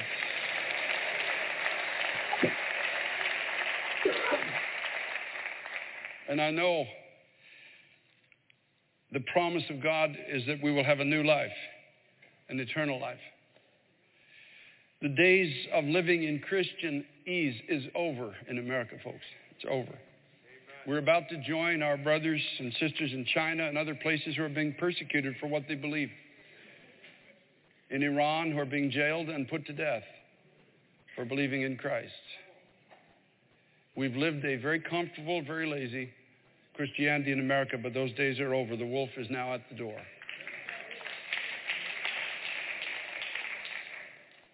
Pray for those of us who lead in any capacity that God would give us courage as I pray for you, that God would give you a, cleanness of life and practice and heart and give you the courage to speak up in whatever environment you find yourself in. Our children are starving for truth in this generation, and they're wide open. There's only a few Goliaths that claim that they have the power to keep us from being the people of God, but they don't.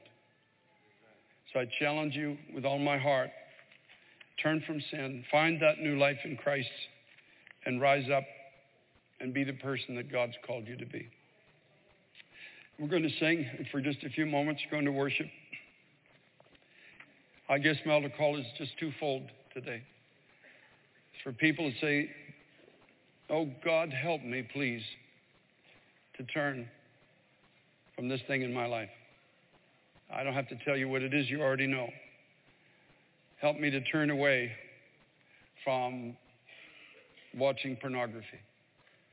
Help me to turn away from drink. Help me, God, to turn away from that flirtation in the office. Help me, God. Help me, God, to stop railing. Get me off, get me out of the seat of the scornful, and help me to walk with the righteous. Deliver me, God, from cowardice, and put a love for people in my heart that casts out all fear. Give me a voice to call this generation back to you again. And God help me not to cower under the fear of the repercussions that will come all of our way. You know, I was in Washington and there's an ex-general there who really gives courage to my heart every time I meet him and talk with him. And essentially, what he would say if he was standing here is, you have to fight for a cause higher than your own preservation. If it's just about preserving yourself, you'll flee when the enemy comes. If it's about others, you'll stand. May God give us the courage in this generation to stand for those that don't have a voice for themselves, for our children, for the unborn, for our high school students, for our college students, for every mother, every father, every child in this country that needs to know there's a Savior who died for them. Give us the grace to be kind and compassionate to all, not judging anyone. We leave that to God, but reaching as far as we can reach into this massive fallen humanity with this message of incredible grace that belongs to every person who turns to it through Jesus Christ. So, Father, I thank you, Lord God, that you will today cause your kingdom to advance. You will give us the strength and courage that we now need as a people to stand against the onslaught of wickedness that wants to extinguish the testimony of your life and word. Lord Jesus Christ, I pray for courage for your people as others throughout the world have had to have God, deliver us, Lord, from this life of ease that so many of your people have known and bring us into the true fight for the souls of men. Thank you, Lord Jesus Christ. God, we yield our bodies today to this purpose. We thank you in Jesus' name. So we're going to stand in a moment for those who just you just know you have to turn from something and for those who want to turn towards Christ, maybe you don't have a struggle that I'm talking about in your life, but you say, God, I, am stuck in neutral. I'm not going anywhere. I'm not going back and I'm not going forward. But today you say, I want to make a difference. I want my life to count. I want my voice to have authority. If that's you, we're going to stand. I'm going to ask you to make your way here. We're going to pray together and believe God to answer our prayer. In the annex, you can make your way here. We'll wait for you in the campus churches. Step between the screens, if you will. We'll be back in just a moment. Uh, every time I look at people at this altar, I see a mighty army of God. I, I do. I honestly do.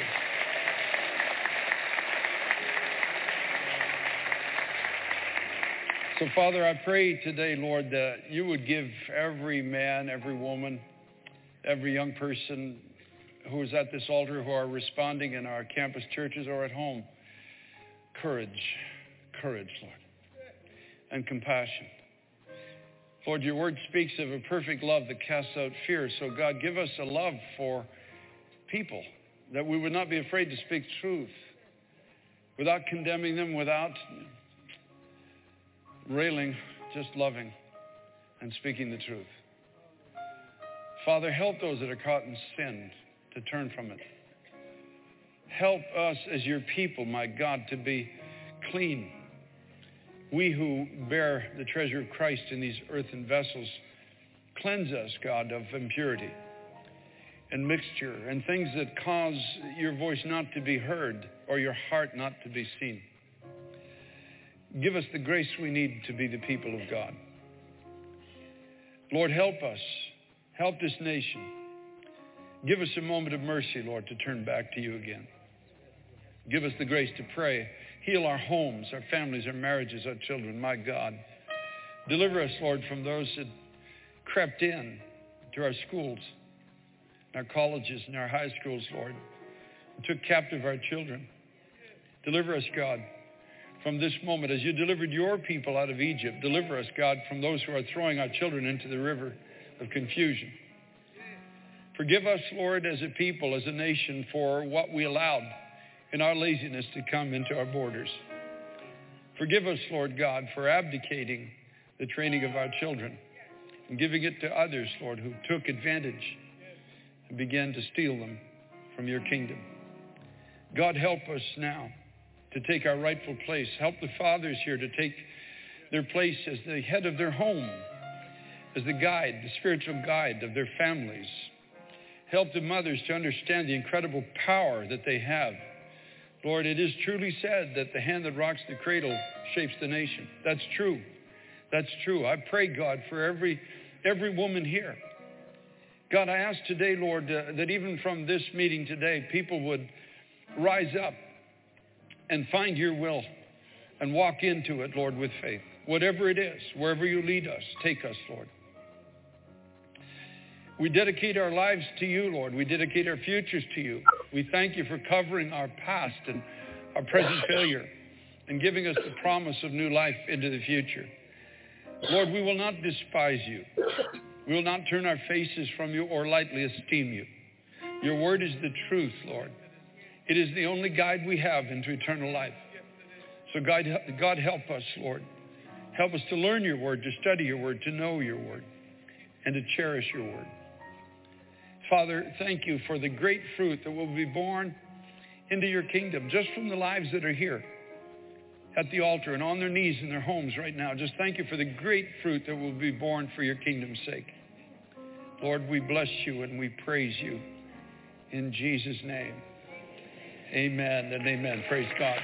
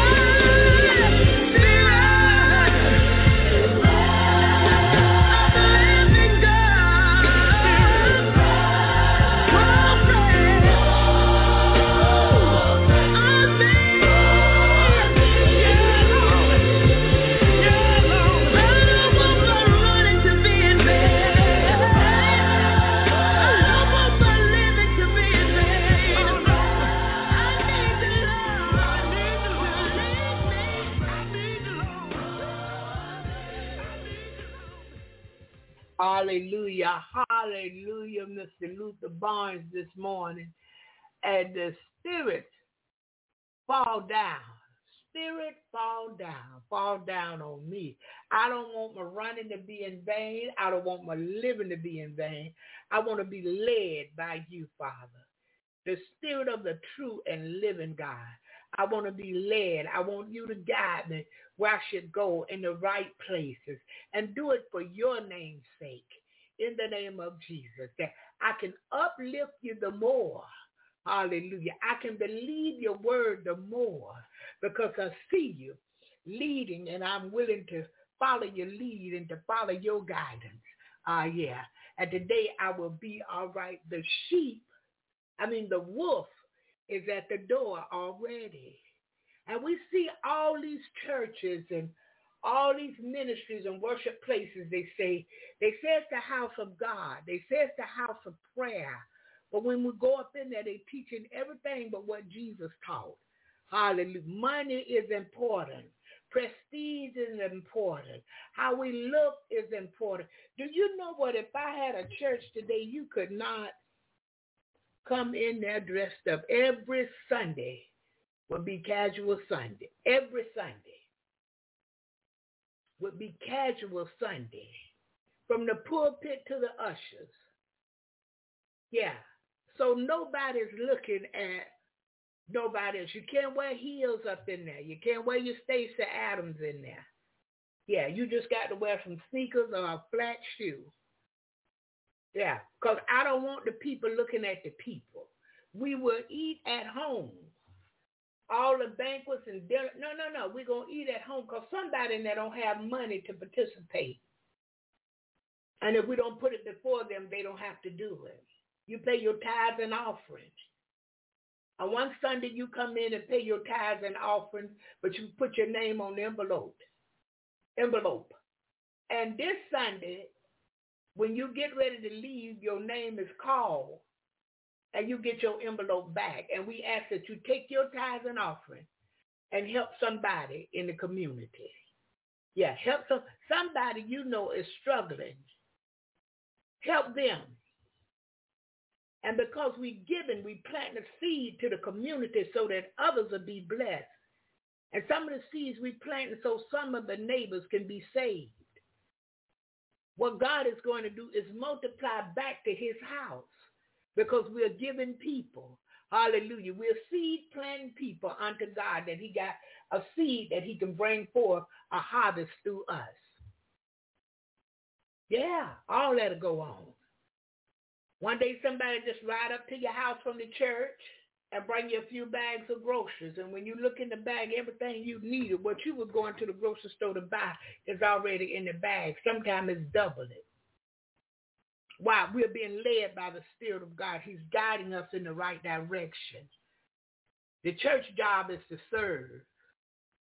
They come in there to my, my son got 88. Yeah, well, come on to the altar with the rest of the saints. We're going to pray this out of him.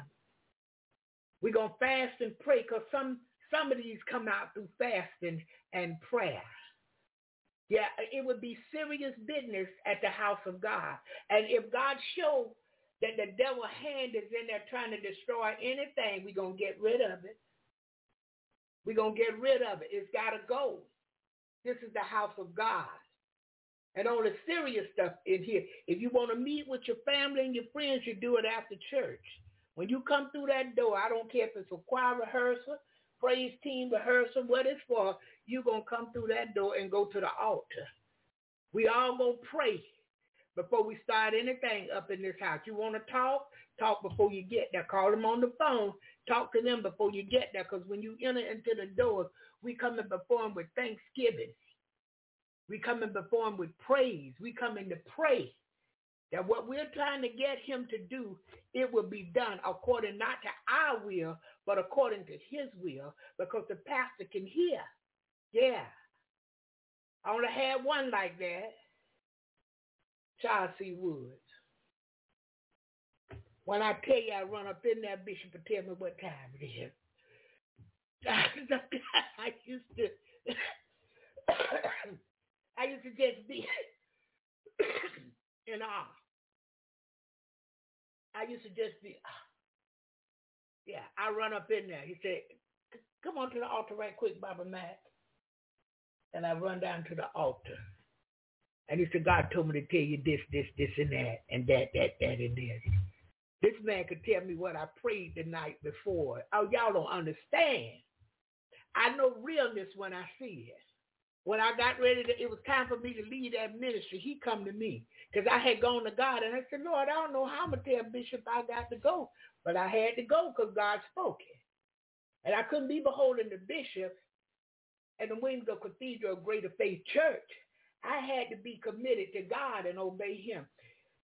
Goshe come by there first and told me what the Lord said, pack it up, so see you got to go. The prophet Rita Goshe. Then after her, we went on to 12 o'clock prayer. Bishop called me out and said, hey, God said you got to go pack it up. Get you some boxes, start packing. Let's say that was on a Tuesday. When I went to church that Sunday, he said, uh, the Lord told me to tell you how you going to know it's him moving. He going to give you between three and four thousand dollars. Well, I got four thousand. He said, in the house you're gonna get, it's a little cute white house. Got the little cute white house. Do y'all understand what I'm telling you? But he had to be in touch with God to tell me what God said, to confirm what God had already told me. He had to be in touch with the Lord. And I wasn't the only one that he would come and tell what God told him to tell so that we could be led in in the right direction and so that we could be more than blessed, uncommonly blessed. I was uncommonly blessed. I saw uncommonly miracles worked in my life. I saw myself get a brand new car with bad credit. And the car dealership gave me $600 back and fill my car up. I'm telling you what God will do when we get real with him. When we stop seeking after stuff and things and start seeking after the things of God and the word of God, it's going to be a great change in your life. Oh, yeah. Great change in your life. Nobody can do you like Jesus. Nobody. If you got him, you know he's your friend. But we got to give more to him than we give into the world, than we give into jobs, yeah, then we give into our car, our houses, our children. And they say I'm one of the harshest parents because I'm I'm for what God said. You can't come in here with foolishness. If you're not right, you can't stay in my house. You can't smoke weed over here on the back porch, not over here.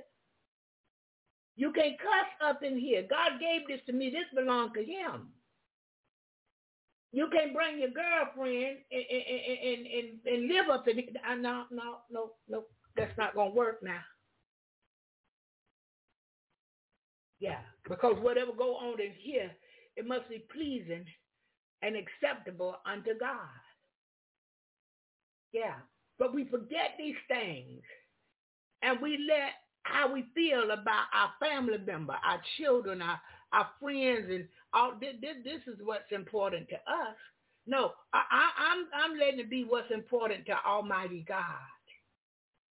Yeah, no calamity shall come nigh my dwelling.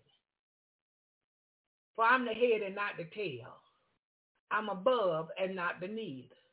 No weapon that is formed against me shall prosper. Now he didn't say it wouldn't form. I got the cold. I, I, they diagnosed me with asthma, but I could run a marathon, I believe, if I really truly wanted to. I had to go through some things to heal. And I'm still in what they call recovery. But I decided to press my way through. God got something for us. I have to press my way through. And I'm not just pressing my way through for me, but I'm pressing my way through for you, for the people of God. He loved you. He loved you. I promise you. And if you're willing to obey him, and if you're willing to do what's acceptable unto him, he won't withhold no good thing from you. If it will work together for your good, God is giving it to you. Many times we don't have to ask him. He just automatically does it for us. Yeah. But we got to be careful. The wolf is already at the door. We got to be careful these people we listening to on the internet. Now I hear the word, the truth, if it come out of a hellish mouth. If it's the truth, I'm going to listen to it. But it don't mean that I'm going to worship that person. It don't mean I'm going to follow them. It don't mean that everything they say, I'm going to believe it. I heard the truth. And I know the truth from a lie. But I'm going to be careful. I'm not going to put my stamp on nobody but Jesus. My stamp is not on T.D. Jakes. It's not on Juanita Bynum, uh, Joyce Myers, and all these people. No, that's not where my stamp is. My stamp is on the Son of God. My stamp is on the Word. Jesus is yet the Word. He's the way, the truth, and the life. That's where my stamp is. That's who I give homage to. That's who I give praise and worship to. That's who I believe every letter, every word that he said. Hallelujah. Thank you, Jesus. Yeah, and he's blessing me right now. I told y'all yesterday he was blessing me. And I didn't know how or why. Excuse me. But I soon got to see. I had set aside some money to pay three bills. And I thought it was 257, but it was 413. Now I'm sitting up here thinking I'm looking pretty with the 257 and they're just waiting for it to come out the bank account. And when I looked again, he showed me, ah, you need more than this. But he sent, he sent. And I was able to get those things taken care of. And I'm grateful unto him, you see. But when he know the intent of our hearts, when he know we're not trying to defraud nobody, we're not trying to be sneaky. We're not trying to be conniving and, and, and living according to the street life. And uh, I'm going to overdo you right here and I'm going to one up you. And I, no, no, no, no, no need. Plain and simple. Plain and simple. Plain and simple, down to earth, truthful, truthful. A lot of people come with me for the sake of the truth. A lot of people come with me because they can trust me. Yeah. I, I didn't come to do nobody no harm. If I can't do you good, I got to go. Because I won't do you wrong, not intentionally and knowing that I'm doing you wrong. Oh, no, no, no. God is not pleased. Listen this morning. I'm a debtor unto him. And if I'm going to work on paying my debt,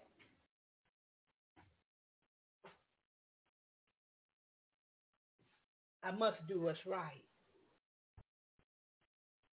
I can't do something for you and expect money. I can't do this for you and expect something back. Whatever God give me to give you, I'm so excited to give give it to you. Money don't cross my mind. Uh, a hundred dollar seed. Now that don't cross my mind like that. I'm too excited to obey him. I'm too excited to tell you the goodness of him. See, he know the intent of each of our hearts. I'm not a gloom and doom woman. Sometimes I got to tell people the truth now, and they don't like it. They'll disappear. But they know and I know it's the truth. They just don't want to face it. Because the truth hurt many times. But I got it up off me. So I won't hold, be held accountable because I obey God. But whatever he give me to do, I want to do it wholeheartedly because I'm doing it unto him. I'm doing it for him and for the sake of his people. And he come in and he bless me. I don't I don't need millions. I don't need a whole lot. And he continues to bless me with much. And some days I have so much I have to go out and give some away. Yeah. And like today I've been thinking, Lord, how can I get some of this food I cooked out of here? Or I was feeling good and I cooked. So I got to get some of that plated up. And I got uh, uh, uh, quite a few peppermint canes. And I want to tape like three peppermint canes on top of the to-go plate and, and pass them out. Yeah. And it's already all right in Jesus' name. I don't put no name on it. Oh, this from Jesus in the morning. Oh, this from Freedom Doors. Oh, this from Barbara Pittman. No. Tell God thank you. I was I was thinking about it and sitting in there, you know, planning on how I'm gonna, you know, start to do it. And I seen this one man and he said I was so hungry. I just prayed and asked the Lord for some food. You hear me? Have a willing heart, a willing mind. Stop thinking on other people and stop so much thinking on your family. Because guess what? Many of them are not right. They love you because of what you can do for them. Stop doing for them and see what happens. Stop doing for your grown adult children and see how they treat you. Come on now. Somebody come on with me. Because they love you as long as you can give them. But when the giving stop, you're going to get to see something.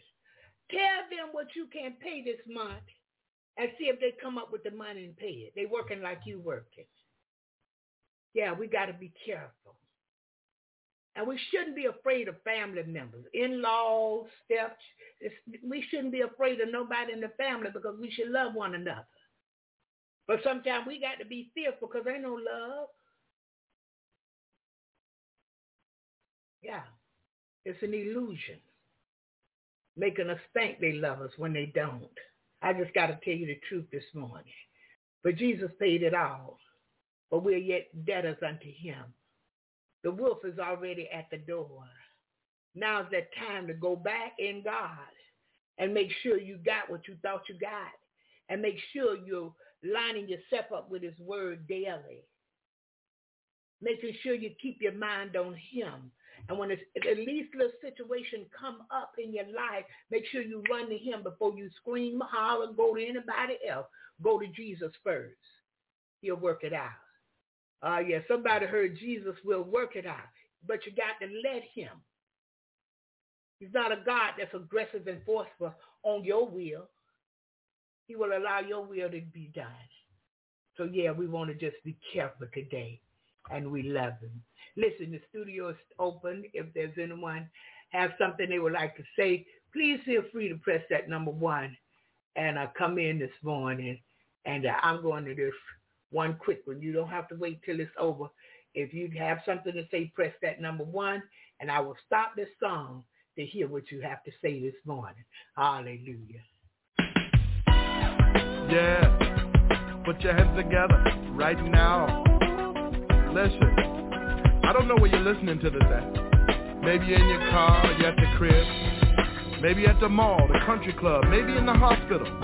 You could even be on lockdown. But I dare you to get this in your spirit. Speak to your situation and say, I will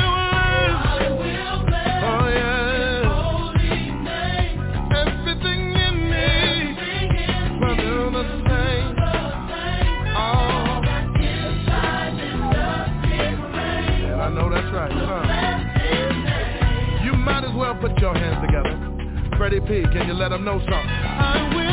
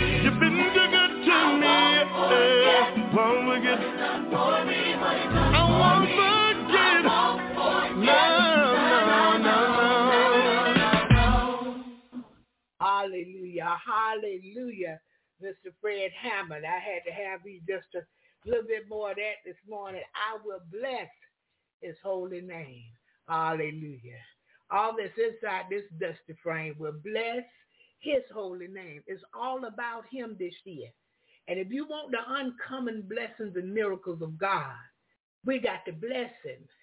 We must obey him. We must put him first. Each morning, give him the first fruit of your day. When you wake up, let him be, let it be known unto him. The Lord, I know you woke me up this morning, clothed in my right mind. I know you watched over me all night as I slumbered and slept. You kept me. You you blessed me to make another day. Hallelujah. To come into a new day with you. Oh, thank you, Jesus. Start writing some scriptures out, typing you some scriptures out, cutting them out. If you got a, a copy, copy them and, and cut them out and give them out during the day, all in the grocery store. Let's not be ashamed of the gospel of Jesus Christ. Because see, some of us, we just going on through life and we don't let people know who we stand for. Hallelujah. I want you to know I stand for Jesus this morning. I stand for Jehovah God, the one who made the heavens and the earth. The one that the earth is his, the fullness thereof, the world, and they that dwell therein. Or the one who saves souls. Hallelujah. Fill you with his spirit. Sanctify you. Set your side unto him. His word hold true. Every word of his hold true this morning. Or I feel like testify. I got to move on. I got to move on. Listen, um, I want to share Philippians 4 and 8 with you this morning. And it says, finally, brethren, finally, brethren, whatsoever things are true, whatsoever things are honest, whatsoever things are just, whatsoever things are pure, whatsoever things are lovely, whatsoever things are of good report, if there be any virtue and if there be any praise, think on these things. What? Honesty, just, true, lovely, good report, virtue, praise. Let's think on these things again. True, honest, just, lovely, good report, and virtue. Let's think on these things. Yeah, and God can move for us. Also in this 2023, we want to remember this. We want to remember to wait on the Lord. Be of good courage, and he shall strengthen thine heart. Wait, I say, on the Lord. Because some things we're going to have to wait for. God is not microwave, but instantly quick with everything. So in this new year of uncommon blessings and uncommon favor and uncommon miracles, some things we're going to wait on. But he's going to open doors and do other areas of uncommon things. But while we're waiting on that big thing that we really want, we want to praise him. We want to keep our mind on him and remember we're waiting on him. And we want to be of a good courage. We want to be strong in the Lord and the power of his might. We want to talk of his wondrous works and make known his deeds among the people. Hallelujah. Hallelujah. Want to do roll call right quick. Good morning to you, Sister Dorothy Goodman, and to you, Sister Mary Ann. God bless you. And a Mary Ann, just lay right down that Proverbs 3, 5 through 7, sister. It's already all right in Jesus' name. Good morning to you, Sister Simone and uh, Sister Melody Rose. Uh, good morning to you, Laura, my God baby, and Mr. Mason and Miss Deborah and Alexis. And good morning to you, uh, Sylvia Joe Jones and Sister Sharon Slayton. And uh, good morning to you, Sister Andrea Spinner. Good to see that area code down there. And Sister Andrea in Philadelphia, and Sister Keisha and Sister Rita, Sister Theon, Sister Diane, Sister Angela Foot, and her mom, Sister Anna Lee Foot this morning. Good morning, good morning, good morning. God bless you. Good morning to you, Sister Kim Hotz, and uh, good morning to you, Sister Irene and Sister Patricia Fluker, uh, Sister Lisa, Sister Yvonne, Apostle Claudia Boatwright this morning. Good morning to you. Good morning to you, uh, Sister Jerry, and uh, good morning to you, Minister Shonda. Also, uh, we're going to the men. Good morning to you, that main man holding that chat room down when it's open. Uh, Brother Louis, Brother Louis, they just wrote me and told me it's fixed. Log off and log back on. I shouldn't have any more problems. Good morning to you, Brother, I mean, Pastor David Jackson, Brother Cal, and uh, Brother Justin Gilmore, Brother Frank, Brother Marquis Griffin.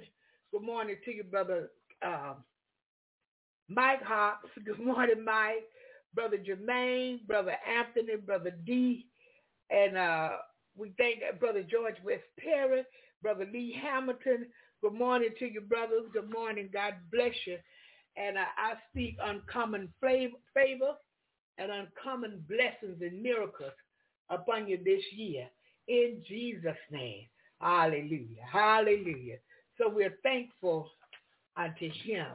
And I, I have this prayer, and I think about it quite often, uh, where they was in a meeting and uh, they thought it was going to be, you know, the same prayer business as usual. And this one man got up and prayed, and people was walking out because they didn't like what was said, but it was the truth. Yeah, because they they they they in the business of tricking people, and uh, they want what they can feel and the things that they believe they know and what education has taught them. But if you're in the God, you're gonna have to trust Him and adjust your live by faith, and and we walk by faith and not by sight. And everything that Jesus says, you won't always understand it. You can't figure it out. He's already worked it out, but what you got to do is keep marching on in him, and it will be all right in his name, Jesus' name. Yeah, it's already all right. Hallelujah. So I'm thankful this morning unto Almighty God. And yes, I have a minute to play a request. So let me play this one request, and when we come back, if no one have anything they would like to say this morning, I will pray us out. Hallelujah. And now if you have something to say, testify, or you just want to say something, feel free to do it. Feel free.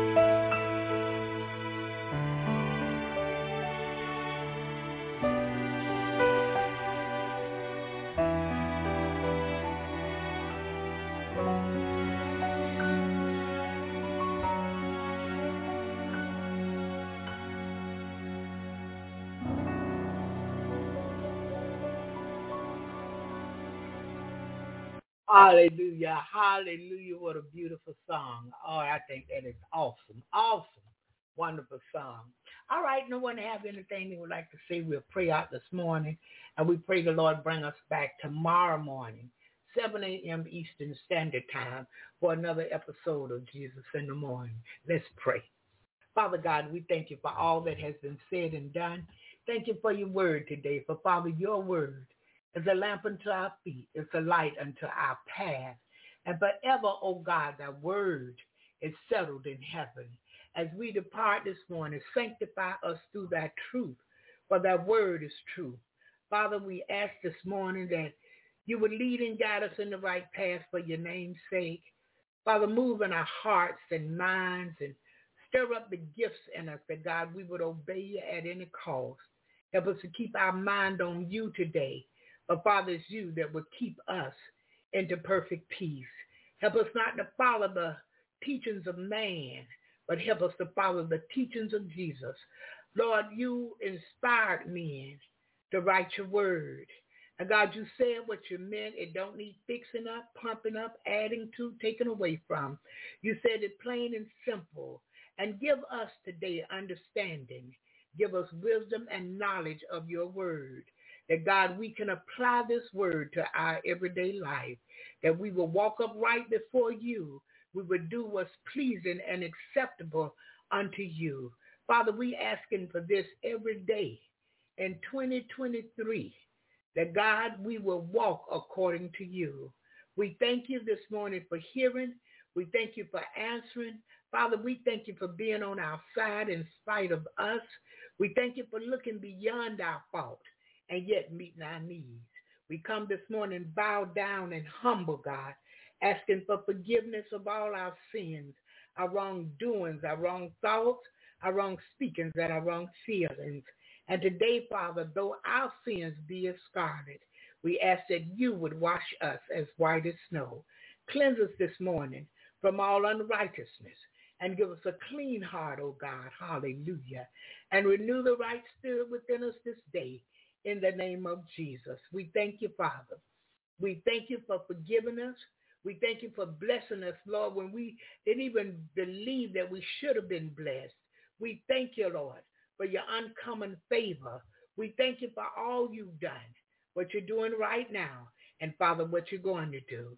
We ask all of this in Jesus' name. And as we depart this morning, Father, bless our going out. Bless our coming in. Meet the need in our lives today, according to your riches and glory by your son, Christ Jesus. Bless our family, bless our friends, bless those that are coming through the archives and the podcast. Lord, move in a mighty way for them in the name of Jesus. All of this was for them as well, oh God. Move by your spirit today. In Jesus' name we ask it all again. Amen and hallelujah. May the Lord watch between me and thee while we are absent one from another in the name of Jesus. Go today in love and peace. Share the good news of Jesus. Give someone something of quality because God loves a cheerful giver. Have a blessed day. I speak the blessings of Almighty God upon you. January the 3rd, 2023, in Jesus' name. So at this time, I'm going to say bye-bye, and uh, we're going to our last song of the morning, and after this, we won't be coming back. God bless you. Have a wonderful day.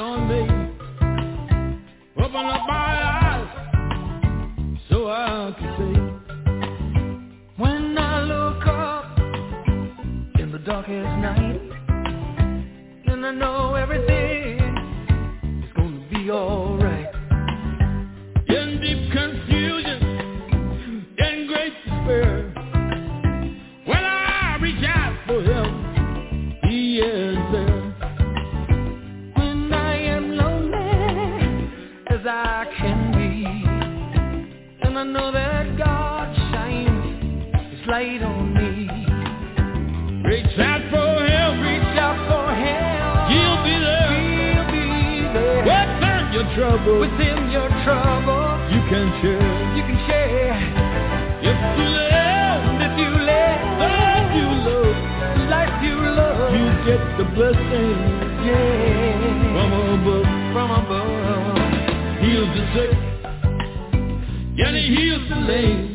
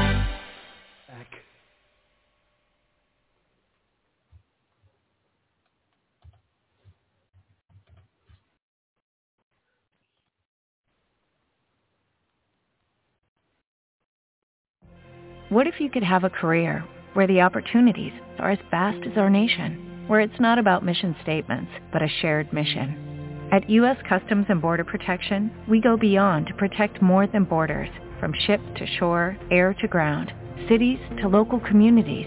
CBP agents and officers are keeping people safe. Join U.S. Customs and Border Protection and go beyond for something far greater than yourself. Learn more at cbp.gov/careers.